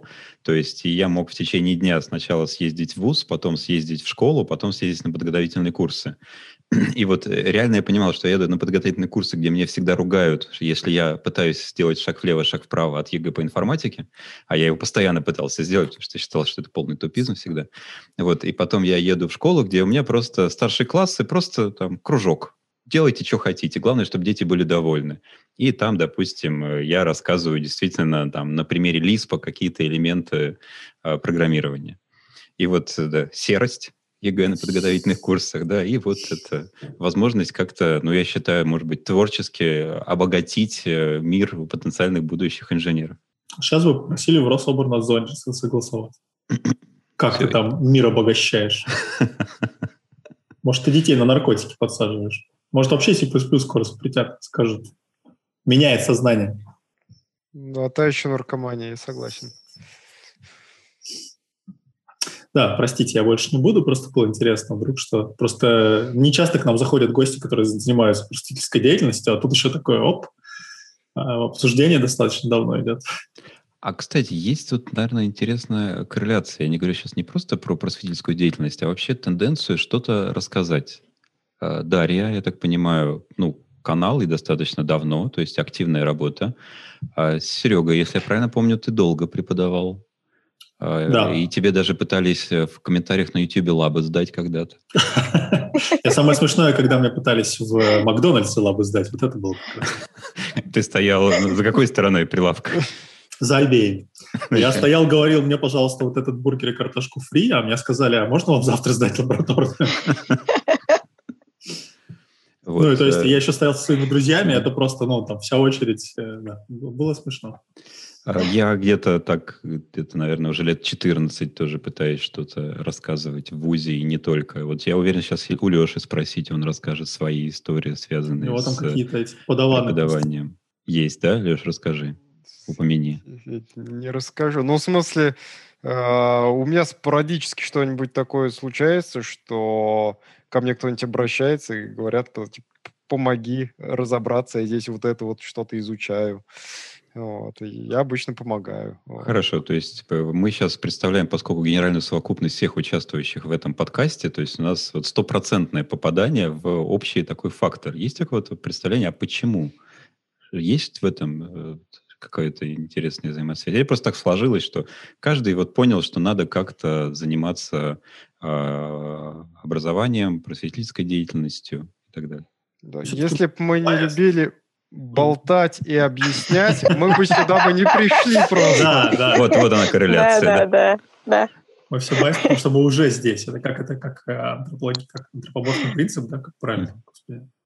Чтобы задать этот вопрос, да, должен существовать тот, кто задает этот вопрос. Так как ты задаешь этот вопрос на подкасте, это уже о многом говорит. Как а вот я сейчас Дарье задам каверзный вопрос такой, с подковыркой. Я прекрасно представляю себе картину. Допустим, я иду, читаю лекцию, и мне вообще кажется, все очень круто. Мы изучаем там самые сложные темы, погружаемся в дебри, неоднозначность, там способов вызова конструкторов, деструкторов, как устроены таблицы, виртуальные функции и так далее. Я думаю, что вот мы прям несем доброе, светлое, отличное, а потом начинается лабораторная работа. Вот, где первый вопрос, да, а вот что нам делать вообще? То есть, что такое компилятор, что это? Вот, то есть, начинается идти обратная связь, и я, кажется, иногда понимаю, что что-то вот лекция так себе вот прошла, то есть мимо. А вот когда это канал на YouTube, есть ли какая-то вот обратная связь, или как удается понимать, или корректировать, может быть, или все-таки в основном по наитию? Вот как нужно говорить, про что говорить, нужно ли что-то поменять? Вообще приходилось ли когда-то перезаливать ролик по-другому, где то же самое объясняется по-другому? Паша не просто так спрашивает, у нас обратной связи вообще нет. Ну, это, конечно, очень тяжело признавать, но такое ощущение, что, ну, скажем так, большая часть того, чего мне кажется, там 99%, что это там классно, круто, и там всем все поймут, всем будет здорово, а оно вызывает, возможно, противоположные мысли, потому что я иногда, если раньше я понимала, да, допустим, вот я видела вот этих студентов, я для них делала, то потом я поняла, что интернет-аудитория — это совсем другие люди, и я совершенно не понимаю, какой у них уровень. То есть от человека, который просто случайно зашел, до человека, который там 20 лет программирует, и никогда не разберешь, не поймешь вначале вообще, от кого тебе комментарий. Поэтому если вначале были какие-то там метания, мне казалось, что мнение зрителей там очень сильно должно на это влиять, Потом я поняла, что если мне это интересно, то найдутся люди, которым это будет тоже интересно. Потому что если меня это как бы не зажигает изнутри, мне это не хочется сделать, прям потому что я, знаете, как я не могу не писать, да, вот не могу не сделать об этом видео, то это зажжет как бы огонь, может быть, в других сердцах. Вот. Но тут сложность именно с объяснением. То есть у меня очень много времени уходит на то, чтобы разложить материал на небольшие вот такие вот кусочки, и для каждого кусочка найти какую-то аналогию или такое объяснение, которое человеку запомнится, и он его поймет на своем языке, да? Вот. За что меня тоже очень часто там на YouTube ругали, минусовали, что я там вставки какие-то делаю. Но смысл был именно в том, чтобы в другом языке объяснить то же самое, что я только что сказала, вроде сложно. Вот. Поэтому видео, конечно... Да, были такие случаи, что я записывала, потом понимала, что совершенно все как-то не так. Но это было мало. В основном я очень долго все продумываю, поэтому они выходят не слишком часто. Вот. Но связь у меня есть, и периодически люди пишут, что вроде хорошо понятно, другие приходят, говорят, ничего не понятно. А вот эти вот пальцы вверх-вниз, количество просмотров, вообще как-то можно это использовать, и это обоснованно? То есть, я так понимаю, там есть видео десятки, возможно, даже сотни тысяч просмотров. И это те видео, которые я села и сделала за 5 минут. Один видео, на которое я потратила неделю-две, у них там просмотры несколько тысяч. То есть вообще никакой корреляции, да, здесь не видится. А ориентация какая-то у вас есть вот на количество именно лайков, дизлайков, или это так? Ну, что-то там поставили, отлично. Ну, в основном все ставят это программистское сообщество, оно какое-то прям вот... Ну, не то, что программистское, а те, которые смотрят эти видео. Достаточно много, большой процент, то есть там 98-97 лайков. Вот, наверное, просто за то, что эту тему поднимают, я не знаю. А так, по количеству просмотров я вижу, что людям очень тяжело смотреть. То есть, допустим, я прям с таким... Ой, сейчас я там Кормана расскажу быстренько. Вот о нескольких роликах. И на третьем у меня энтузиазм угас, потому что я вижу, что люди вот просто первые 3 минуты смотрят, а потом закрывают, и им тяжело это смотреть. А вот собеседование, когда просто садишься и разговариваешь на... тема C++, оно прям вот всем хорошо, все так сели и с удовольствием досмотрели. Очень много количества человек. А вот это интересный, кстати, формат. Несколько видео на канале есть, да, именно тестовые собеседования. Одно, по-моему. Мы тоже недавно где-то подсмотрели, украли эту идею в конференции. И у меня такое ощущение, что это отличная, интересная активность. То есть, действительно, людям это интересно смотреть. Я только не понимаю, почему им это интересно смотреть. Потому что это как спорт. Это же, почему ты смотришь спорт? Бокс. Все, кажется, я понял. Я не смотрю спорт. Понимаешь? Вот да, я тоже, но это приблизительно те же эмоции испытывает человек, когда смотрит. То есть ты сопереживаешь, ты тоже этим занимаешься, ты можешь себя поставить на место человека, который вот собеседуется. Ты видишь, как кого-то бьют, но не тебя. Мучают, да. Мне, наоборот, хочется помочь, например, обычному. Покричать, давай, давай. Бинарным поиском его по голове. Методом полного перебора, самым универсальным математическим методом. Да, точно. То есть это некоторая ассоциация, да? Зрители себя ассоциируют с участником. Мне кажется, да. Ну, Паш, смотри, как мы недавно выяснили, джуниоров сильно больше, чем всех остальных. Точнее, даже тех, кто хочет стать джуниором. У них не было в жизни еще ни одного собеседования. Просто интересно, что их ждет. Поэтому этому будет много просмотров, поэтому это популярная тема. Я и Медлов знаю, у кого не было ни одного собеседования. Мне однажды оффер в бане делали, а один раз в автобусе. Мне первую работу предложили в автобусе. Я ехал и говорил своему другу, что... Типа, никак не могу, прям не отвечают за эту компанию, я был студентом. И мне сзади мужик говорит, а мы ищем C++ программиста. И так я устроился в НИИ работать. И 8 лет там проработал. Так мы вот так и собеседовали Лешу Малова, который сказал, что, он не соврал, у него 15 лет опыта разработки, он уже выше, чем синьор, у него не было ни одного, это первое его собеседование в жизни было, с позиции именно собеседуем. Он говорит, просто пришел в компанию, сказали, иди работай там 15 лет назад, и все, и вот работает. И не выгнать теперь никак. А ему, может, и зарплату не платят? Может, не зря он к нам сходил на тестовое собеседование. Вот, а так проиграл, что ему просто хочется лучше проводить собеседование самому. Да, это интересно вообще. Дарья, и вот у вас этот ролик, и при этом есть, я так понимаю, практика самостоятельно ходить на собеседование. Какие-то приемчики удается перетащить оттуда сюда? То есть, как-то например, вот когда ты проводишь собеседование, ты лучше понимаешь, что от тебя могут ждать. Ну, это да. То есть как раз именно из-за того, что ты проводишь собеседование, ты понимаешь, как человек к этому готовится, да, для того, чтобы помучить кого-то, на самом деле не помучить, а просто поговорить на общие темы. И так иногда получается, что я готовлюсь по тем же самым материалам, и ты вылезаешь те же самые задачи, получается, как это, знаете, в игре, когда тебе кидают, а ты сразу мячик ложишь, там кидают, и как ты понимаешь, что у собеседующего, то есть кто тебя собеседует, у него не хватило фантазии еще самому что-то придумать. Ну, может, не фантазии времени, я, конечно, утрирую и как-то говорю не очень корректно, но, возможно, там занятой программист, и ему действительно он просто вот так вот взял как-то список из интернета и тут же тебе закинул, ну, а тебе уже скучно, что-то интересное хочется. Лид-код большой. Я вот пару раз честно, когда мне показывали задачу, я сразу признавался, я тут недавно на другом собеседовании был, там такая же задача была, мы ее уже решали, давайте следующее. Я бы спросил, вас взяли в результате? Оффер-то сделали, а то, знаешь, у меня это была задача, но я ее вообще не решил, не представляю. Об этом я, кстати, умалчивал.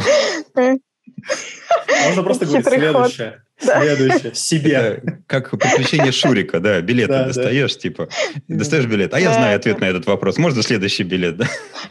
Недавно детям его показывали.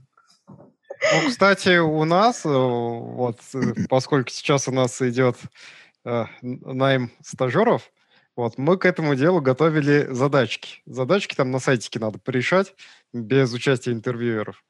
Вот. Но мы сами их самостоятельно придумывали, то есть не... Но решить не смогли. Так, но... Нет, решить мы смогли, но мы действительно вначале сами через них проходились. То есть там придумывал, грубо говоря, я.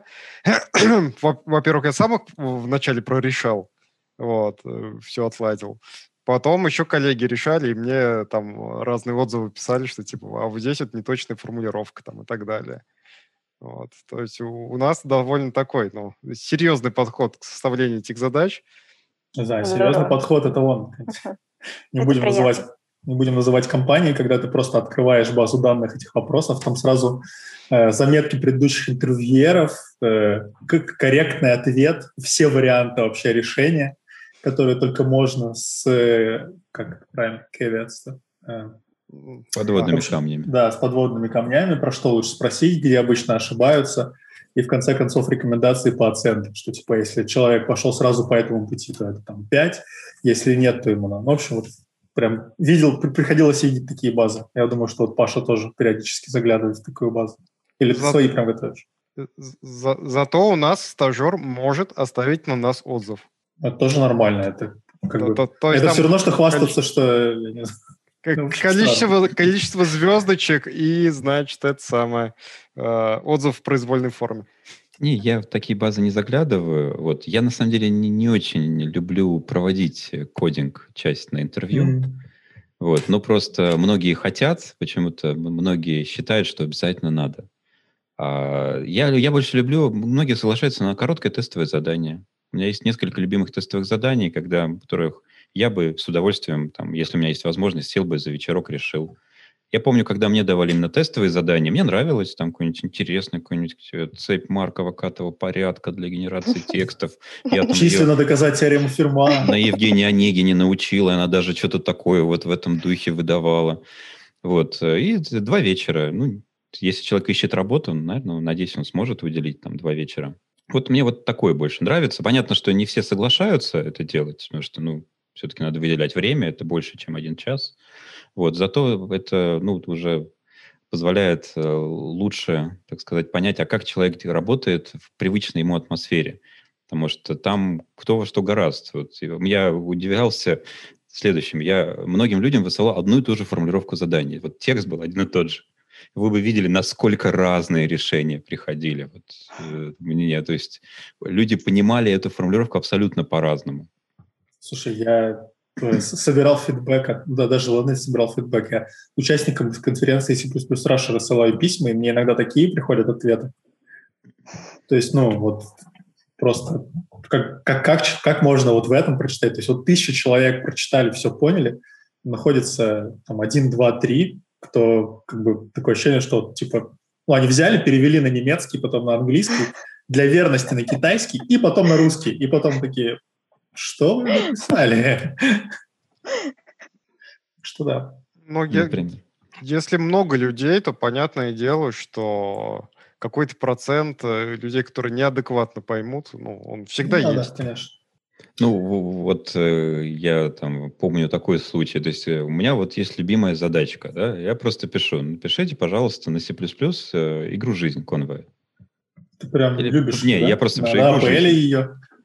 Ну, не важно, на C++, допустим. И однажды действительно прислали, там, программа, она компилируется, и там есть класс «Жизнь», и у него есть наследники, там, кошечка, собачка, у них есть по 9 жизней, по одной жизни, и за счет полиморфизма они переопределены таким образом. Вот, я посмотрел, вот, и понял, что, ну, код-то нормальный, да, но вот с точки зрения коммуникации и постановки задач для этого человека, наверное, будут какие-то проблемы. Однажды мне прислали код, который я вообще не мог понять, как работает. Вообще, он работал. Он реально круто работал. Я вообще не мог понять, как он работает. Через обфускатор пропустили, чтобы... Не-не-не, человек просто его на вертексных шейдерах написал. Вот. И я показал всем коллегам, никто не смог понять, как работает. Мы так и написали. Супер, overqualified, не берем. Человек потом сказал, ну, я, конечно, понял, но если хотите, я могу к вам прийти в компанию, обучить вас всех этому делу. Слушай, если уж у нас пошло тут байки, с меня просто я не могу не поделиться. Мне последний раз, ну, собственно, я сейчас работаю в компании, и я смог убедить их, что мне надо, значит, мне надо прособеседовать, как-то там все, что все хорошо. И вот эти первую фазу, самую такую болезненную, там не было никаких, фактически техническое собеседование, было просто обмен опытом, что как. И в какой-то момент я, по-моему, пришел уже подписывать контракт и смотрю, что контракт делают в техе.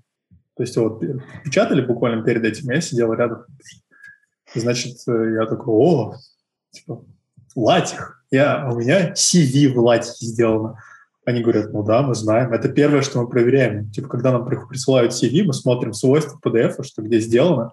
И если это не тех, мы даже не смотрим дальше, не читаем. Как бы я так и не понял, как это матчится со стилами, но люди как бы мотивируют это тем, что мы небольшая компания, нам интересно, чтобы человек нам по духу был. Мы считаем, что латех для резюме будет использовать только такой же поехавший, как мы. Значит, что у нас кликнет. И вот это я опять же... Я сейчас палюсь, у меня резюме в латехе. Приходи, Паш, приходи. А сколько коррелирует, интересно, латеховское резюме с использованием Vim или Emacs? Я ни то, не использую. Так, я сейчас тебя испугаю, но первую версию этого резюме, когда я ее писал в Vim. Вот, а хорошо. Я сразу в техмейкере, он еще тогда был очень корявый, сейчас он красота, ну, в общем, да. Бывают вот такие вот. Так что, может, ты тоже, вдруг представляешь, тебе когда-нибудь пришлют, значит, исходный код в PDF-ке, ты посмотришь свойства, а PDF сверстано в латехе. А нас... Вообще-то я на глаз, да, кажется, иногда могу отличить шрифты, потому что у латеха есть определенные свойства генерации шрифтов, и я, кажется, иногда просто на глаз вижу, я не смотрю свойства, ну так вот, или шаблон, например, который используется, я знаю этот шаблон просто, и я понимаю по шаблону, да. Короче, и ты сразу overqualified не берем. У меня идея стартапа родилась. Сегодня у нас прям очень продуктивно. Море идей. Короче, берешь, идем регистрировать ИП уже, да? Да, кидаешь в сайте свое резюме, которое ты там где-то сделал, и оно там тебе в формате PDF или там, я не знаю, в офисном каком-нибудь формате, а на выход тебе как будто его в латехе сделали. То есть оно там все заменяет, шрифты заменяет, там стиль немножко подправляет. Ну, есть бьютифайеры всякие, ты можешь экспортировать из LinkedIn всякую красивую форму там графическую. Нет, надо, чтобы оно было просто неотличимо от того, как ты сделал. Да. То есть это типа прикинуться. Делаешь Microsoft в Word, значит, шестом. Вот. Который запущен в DOS-боксе. Надо идти дальше. We need to go deeper. Это end-to-end система. То есть мы берем, базу резюме успешных кандидатов и строим алгоритм, который просто ты ему что угодно на вход даешь, а он его приводит к виду кандидатов, которые исторически с большей вероятностью проходили собеседование в эту компанию. Кажется, минут 20 назад мы пытались перевести тему на алгоритмы и нужны ли они программистам, но Паша сказал, что сейчас... отличный алгоритм, но единственная проблема, у меня уже начинается такая небольшая профдеформация, я сразу начинаю думать, наверное, машин-лернинг здесь нужен. Я иногда даже себя уже отдергиваю, потому что реально надо себя уже отдергивать и сначала задуматься, может быть, как-то по классическому варианту пойдем, а уже потом мы будем накручивать. Машин-лернинг, он же применяется когда? Когда мы не знаем, как решить задачу. Правильно же? Да. Правильно. Я считаю, менеджер наоборот. С нами не согласен. Вот. А это следующий шаг. Машин-лернинг используется тогда, когда мы не хотим решать сами эту задачу. Машина железная, пусть обучается. А как будет называться технология третьего шага, когда мы вообще не хотим работать? Слушай, это перманентно, по-моему, не? Так, вопрос такой. Нужны ли среднему программисту, мидлу, или кроме как при поиске работы, нужны нам алгоритмы в проде? Нужно ли понимание О большого? У меня ответ. Значит, алгоритмы больше... Я, конечно, больше всего хотел бы послушать Дарью, ладно, Леш, давай. Но мое мнение... тебя слушаем, да. Очень интересно. Мое мнение, что больше всего алгоритмы нужны джуну, немножко меньше мидлу, а сеньору почти уже совсем не нужны. Вот. А теперь, Дарья, ваш ход. Ваш выход. Да. Я думаю, есть корреляция, да, с этим. На самом деле... Кто-то пишет, что алгоритмы нужны для того, чтобы пройти собеседование. Вот. Так, как это? Но лично мое мнение, опять же, исходя из своего опыта, мне постоянно нужны были алгоритмы. Даже в чем-то таком простом, как, я не знаю, написать демона, который обрабатывает какие-то данные, как он их будет обрабатывать, он должен обрабатывать их с такой-то скоростью, с такими параметрами. И исходя из того, что у меня в голове, допустим, есть набор какой-то алгоритмов, у них есть какая-то сложность, я сразу понимаю, что мне понадобится вот это. Знаете, как инструменты у вас всегда они наготове лежат, и вы в любой момент можете их взять, и знаю, что для этого нужен микроскоп, а для этого молоток. Вот. Но все зависит от области, где вы работаете, на мой взгляд. Потому что если у меня какая-то все время была околонаучная, то есть там автоматизированное проектирование, там интегральных схем, да, как там без алгоритмов, там без графов, без этого всего обойтись, я не понимаю. А если это что-то более-менее простое, и вам нужно там только красно-черные деревья, вы там на них посмотрели, все там прочитали инструкции, вам не нужно знать вообще, как они устроены, вы просто смотрите, ага, работать с такой-то там сложностью. То есть, допустим, сложность знать надо хотя бы. Можно не знать, что там внутри, но понимать, что здесь использовать, а что здесь. Это лично мое мнение. Чтобы перекладывать, опять же, да, все, наверное, от области зависит. Я всегда, когда мне приходится перекладывать из Python в JSON, я все время завидую людям, которым нужно применять алгоритмы. Сейчас, к счастью, на работе, где нужно применять алгоритмы, я не совсем согласился. Да, это очень сильно зависит от предметной области. То есть сейчас, на том месте, где я работаю, я бы не доверил сеньору, который не знает алгоритмов или не может правильно выбрать алгоритм. Я бы не хотел его код смотреть и вообще, не хотел бы, чтобы он сам придумал. Нет, у нас слишком маленькая компания, не придется. Как, у вас же open source проект, может, вам законтрибьютить? Давай, законтрибьютить. Но алгоритмы алгоритмам рознь. В том плане, что когда программисты говорят про алгоритмы, они имеют в виду эти самые алгоритмы и структуру данных. Но этим же не ограничивается. Слава богу. Есть еще численные алгоритмы, например. Угу. Понятно. Вообще алгоритм. Можно сказать, что программу, когда придумываешь, у тебя алгоритм, да? Да. Ты работаешь над алгоритмом. Поэтому, на мой взгляд, программист должен быть способен понять алгоритм и разобраться в нюансах. Он должен уметь читать papers, вот, грубо говоря. Потому что, ну, абсолютно все алгоритмы ты не будешь знать примерно никогда. Вот. Но навык найти и прочитать, он очень важен. Ну, я могу, кстати, развить Лешину идею и заодно высказать свою позицию, ну, раз уж все высказались. Я только напомню, что для меня такой junior, middle и senior – это уровень самостоятельности. Чем выше тайтл, тем больше уровень самостоятельности в работе. Насколько подробнее тебе нужно и в Exchange писать, да, мы помним. Да, в том числе. И в этом ключе не то, что надо знать, а чем выше ты становишься, тем больше тебе надо их знать. И здесь я давайте сделаю упор на слово «знать», что они вообще существуют. То есть, потому что, например, ну, не учили вероятностным алгоритмам, не учили фильтру Блума, да, какого-то джуниора, и он сидит и думает, а как сделать этот счетчик и уместить его по памяти? Это же невозможно. Пока вот ему кто-то не расскажет, старший товарищи, фильтр Блума используй, все. Ему не важна реализация, он быстро нагуглит его, моментально найдет неплохие реализации на GitHub. Но знать, что вообще такие вещи бывают, для такого типа задачи, для такого типа условий, когда можно вот этим пренебречь, существуют такие алгоритмы. То есть именно просто информация о том, что они есть. Дальше они гуглятся, стандартная реализация есть, их даже писать не надо. Но это с одной стороны. А другая сторона, то, что Леша говорит. А когда бага пришла, перформанс-бага, и тебе ее, ты же старший инженер, давай, реши перформанс-багу. Ты заходишь в код, там, во-первых, какой-то алгоритм, там реально какой-то алгоритм. Более того, тебе надо его ускорить еще. И здесь, я боюсь, даже вот термина «о большой» уже может не хватить, потому что там с точки зрения «о большой» это, может, все будет уже неплохо.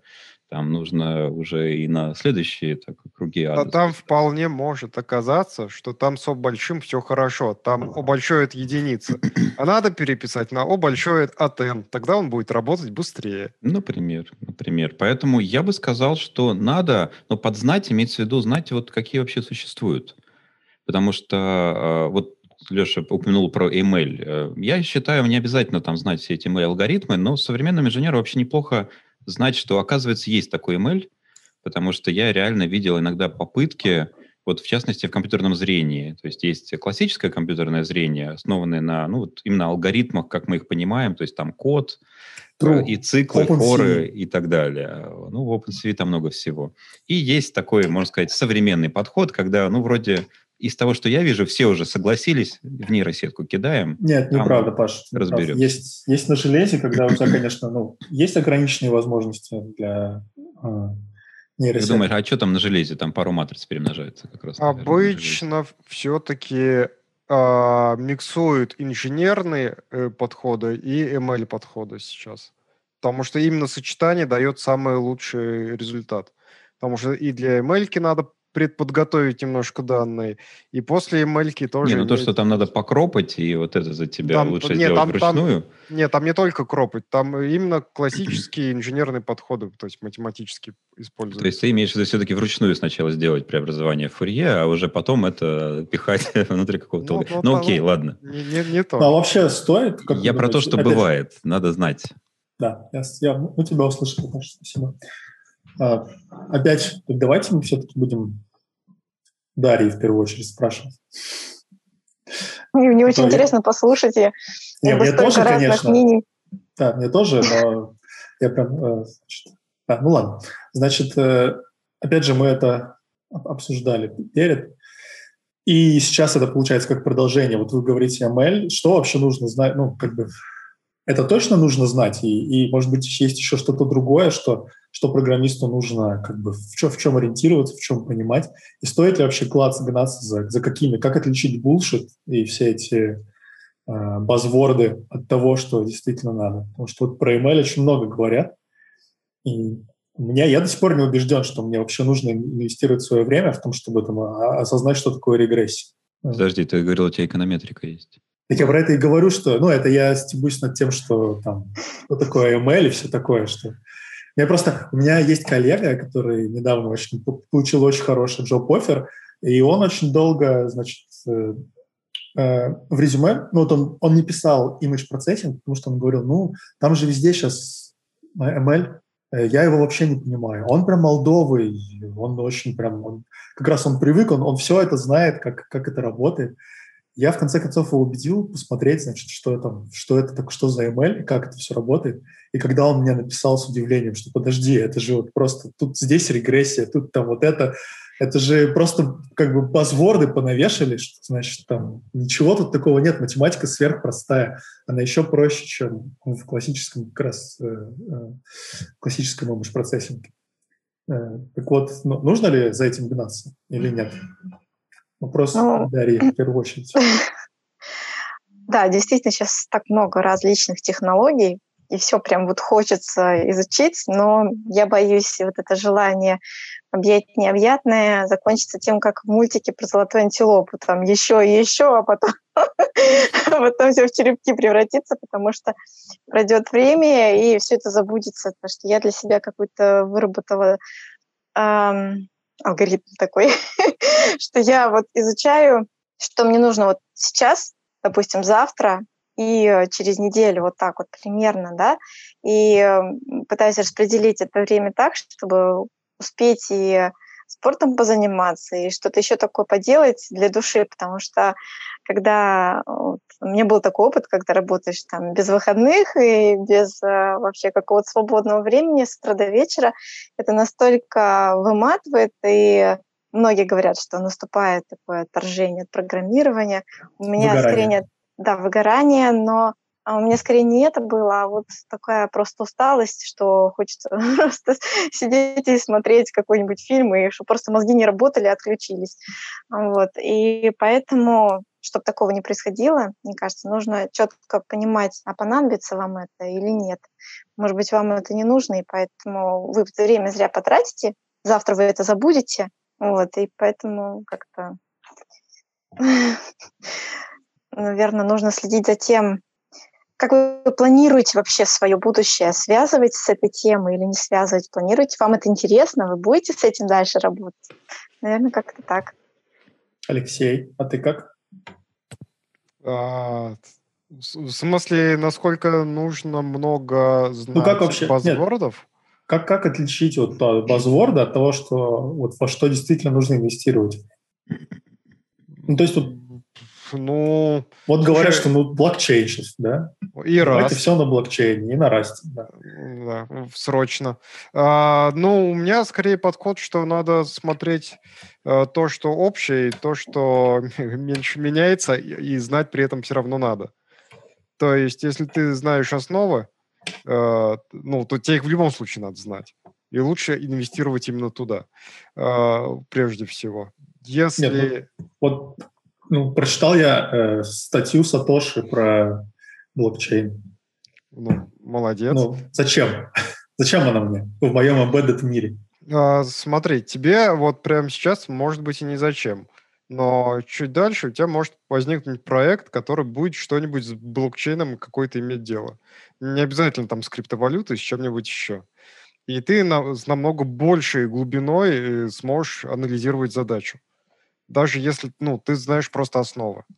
Вот. То есть каждый раз нужно как-то аккуратно подходить, да, к выбору вот этой глубины погружения. Да, если ты знаешь основу, базу, на чем базируется технология, то у тебя намного лучше компетенция будет, и тебе будет намного проще принимать какие-то решения и изучить какую-нибудь уже отдельную веточку из этого всего, потому что в основе потом дальше вот такой куст всякого сверху навешенного.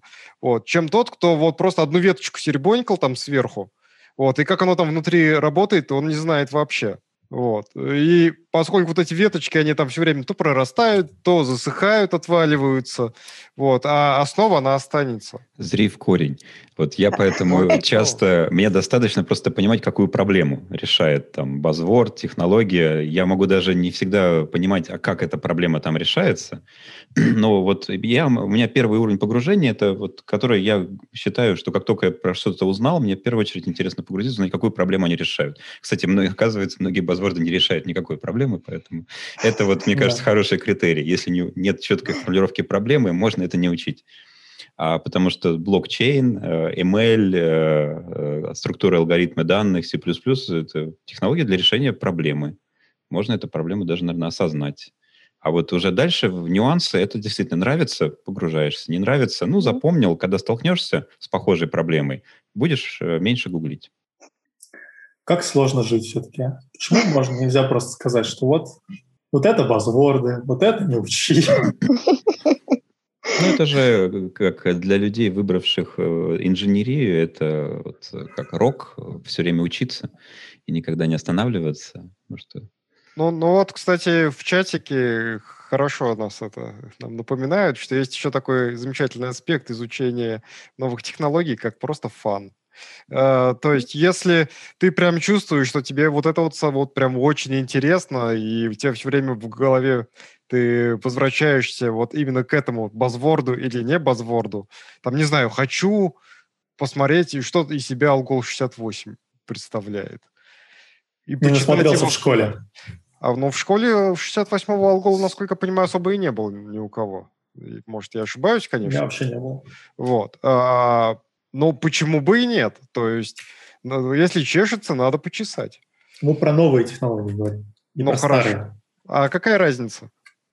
Тут принципиальной разницы-то нету, что новые технологии, что старые технологии. Механизм один. Для тебя-то они будут новые. Ну да. Просто у новых технологий у них обычно этот сайтик более красивый. Гламурно. У Algol 68, наверное, сайтик более скромный. Но надо посмотреть, может быть, фанаты чего-нибудь красивенькое наваяли. Потому что, по-моему, есть до сих пор рабочая реализация под Linux Algol 68, и где там много всяких дополнительных плюшек еще добавили, которые уходили потом к Algol. Может, Лизир тут живет недалеко, наверняка он до сих пор сам поддерживает. Algol нет, он шаберон, ты че? Algol 68 он заклеймил позором, сказал, что фу. Черт. Да.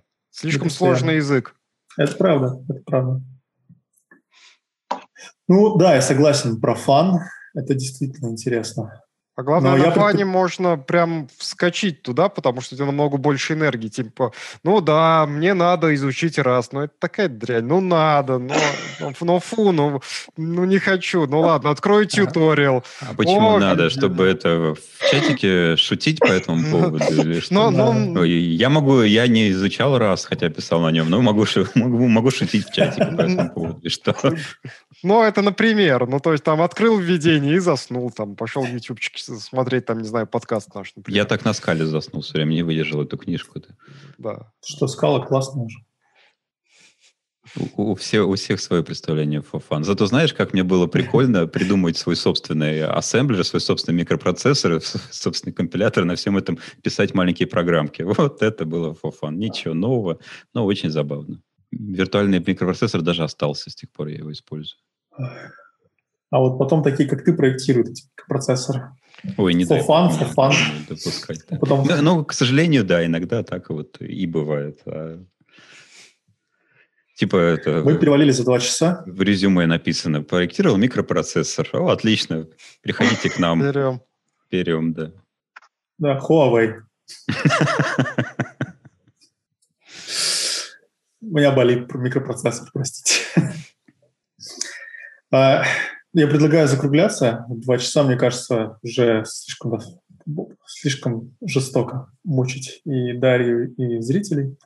Вы-то, я понимаю, можете еще долго болтать. Не, кстати, у Дарьи абсолютно правильный формат на канале. Короткие видео. Мне очень нравится этот формат. 10 минут, одна тема. Поэтому у нас в предке подкаст меньше, чем 1,5 часа. Да. А, он меньше, чем 1,5 часа не делал. Я предлагаю на этой позитивной ноте попрощаться. Да. Дарья, спасибо вам большое, что вы пришли. Спасибо. Надеюсь, вам. Что еще было придете. Очень приятно пообщаться. Обязательно. Всегда приятно пообщаться с коллегами и на свои любимые темы. Хорошо, друзья. Всем пока. До новых встреч, до новых выпусков. Stacy++.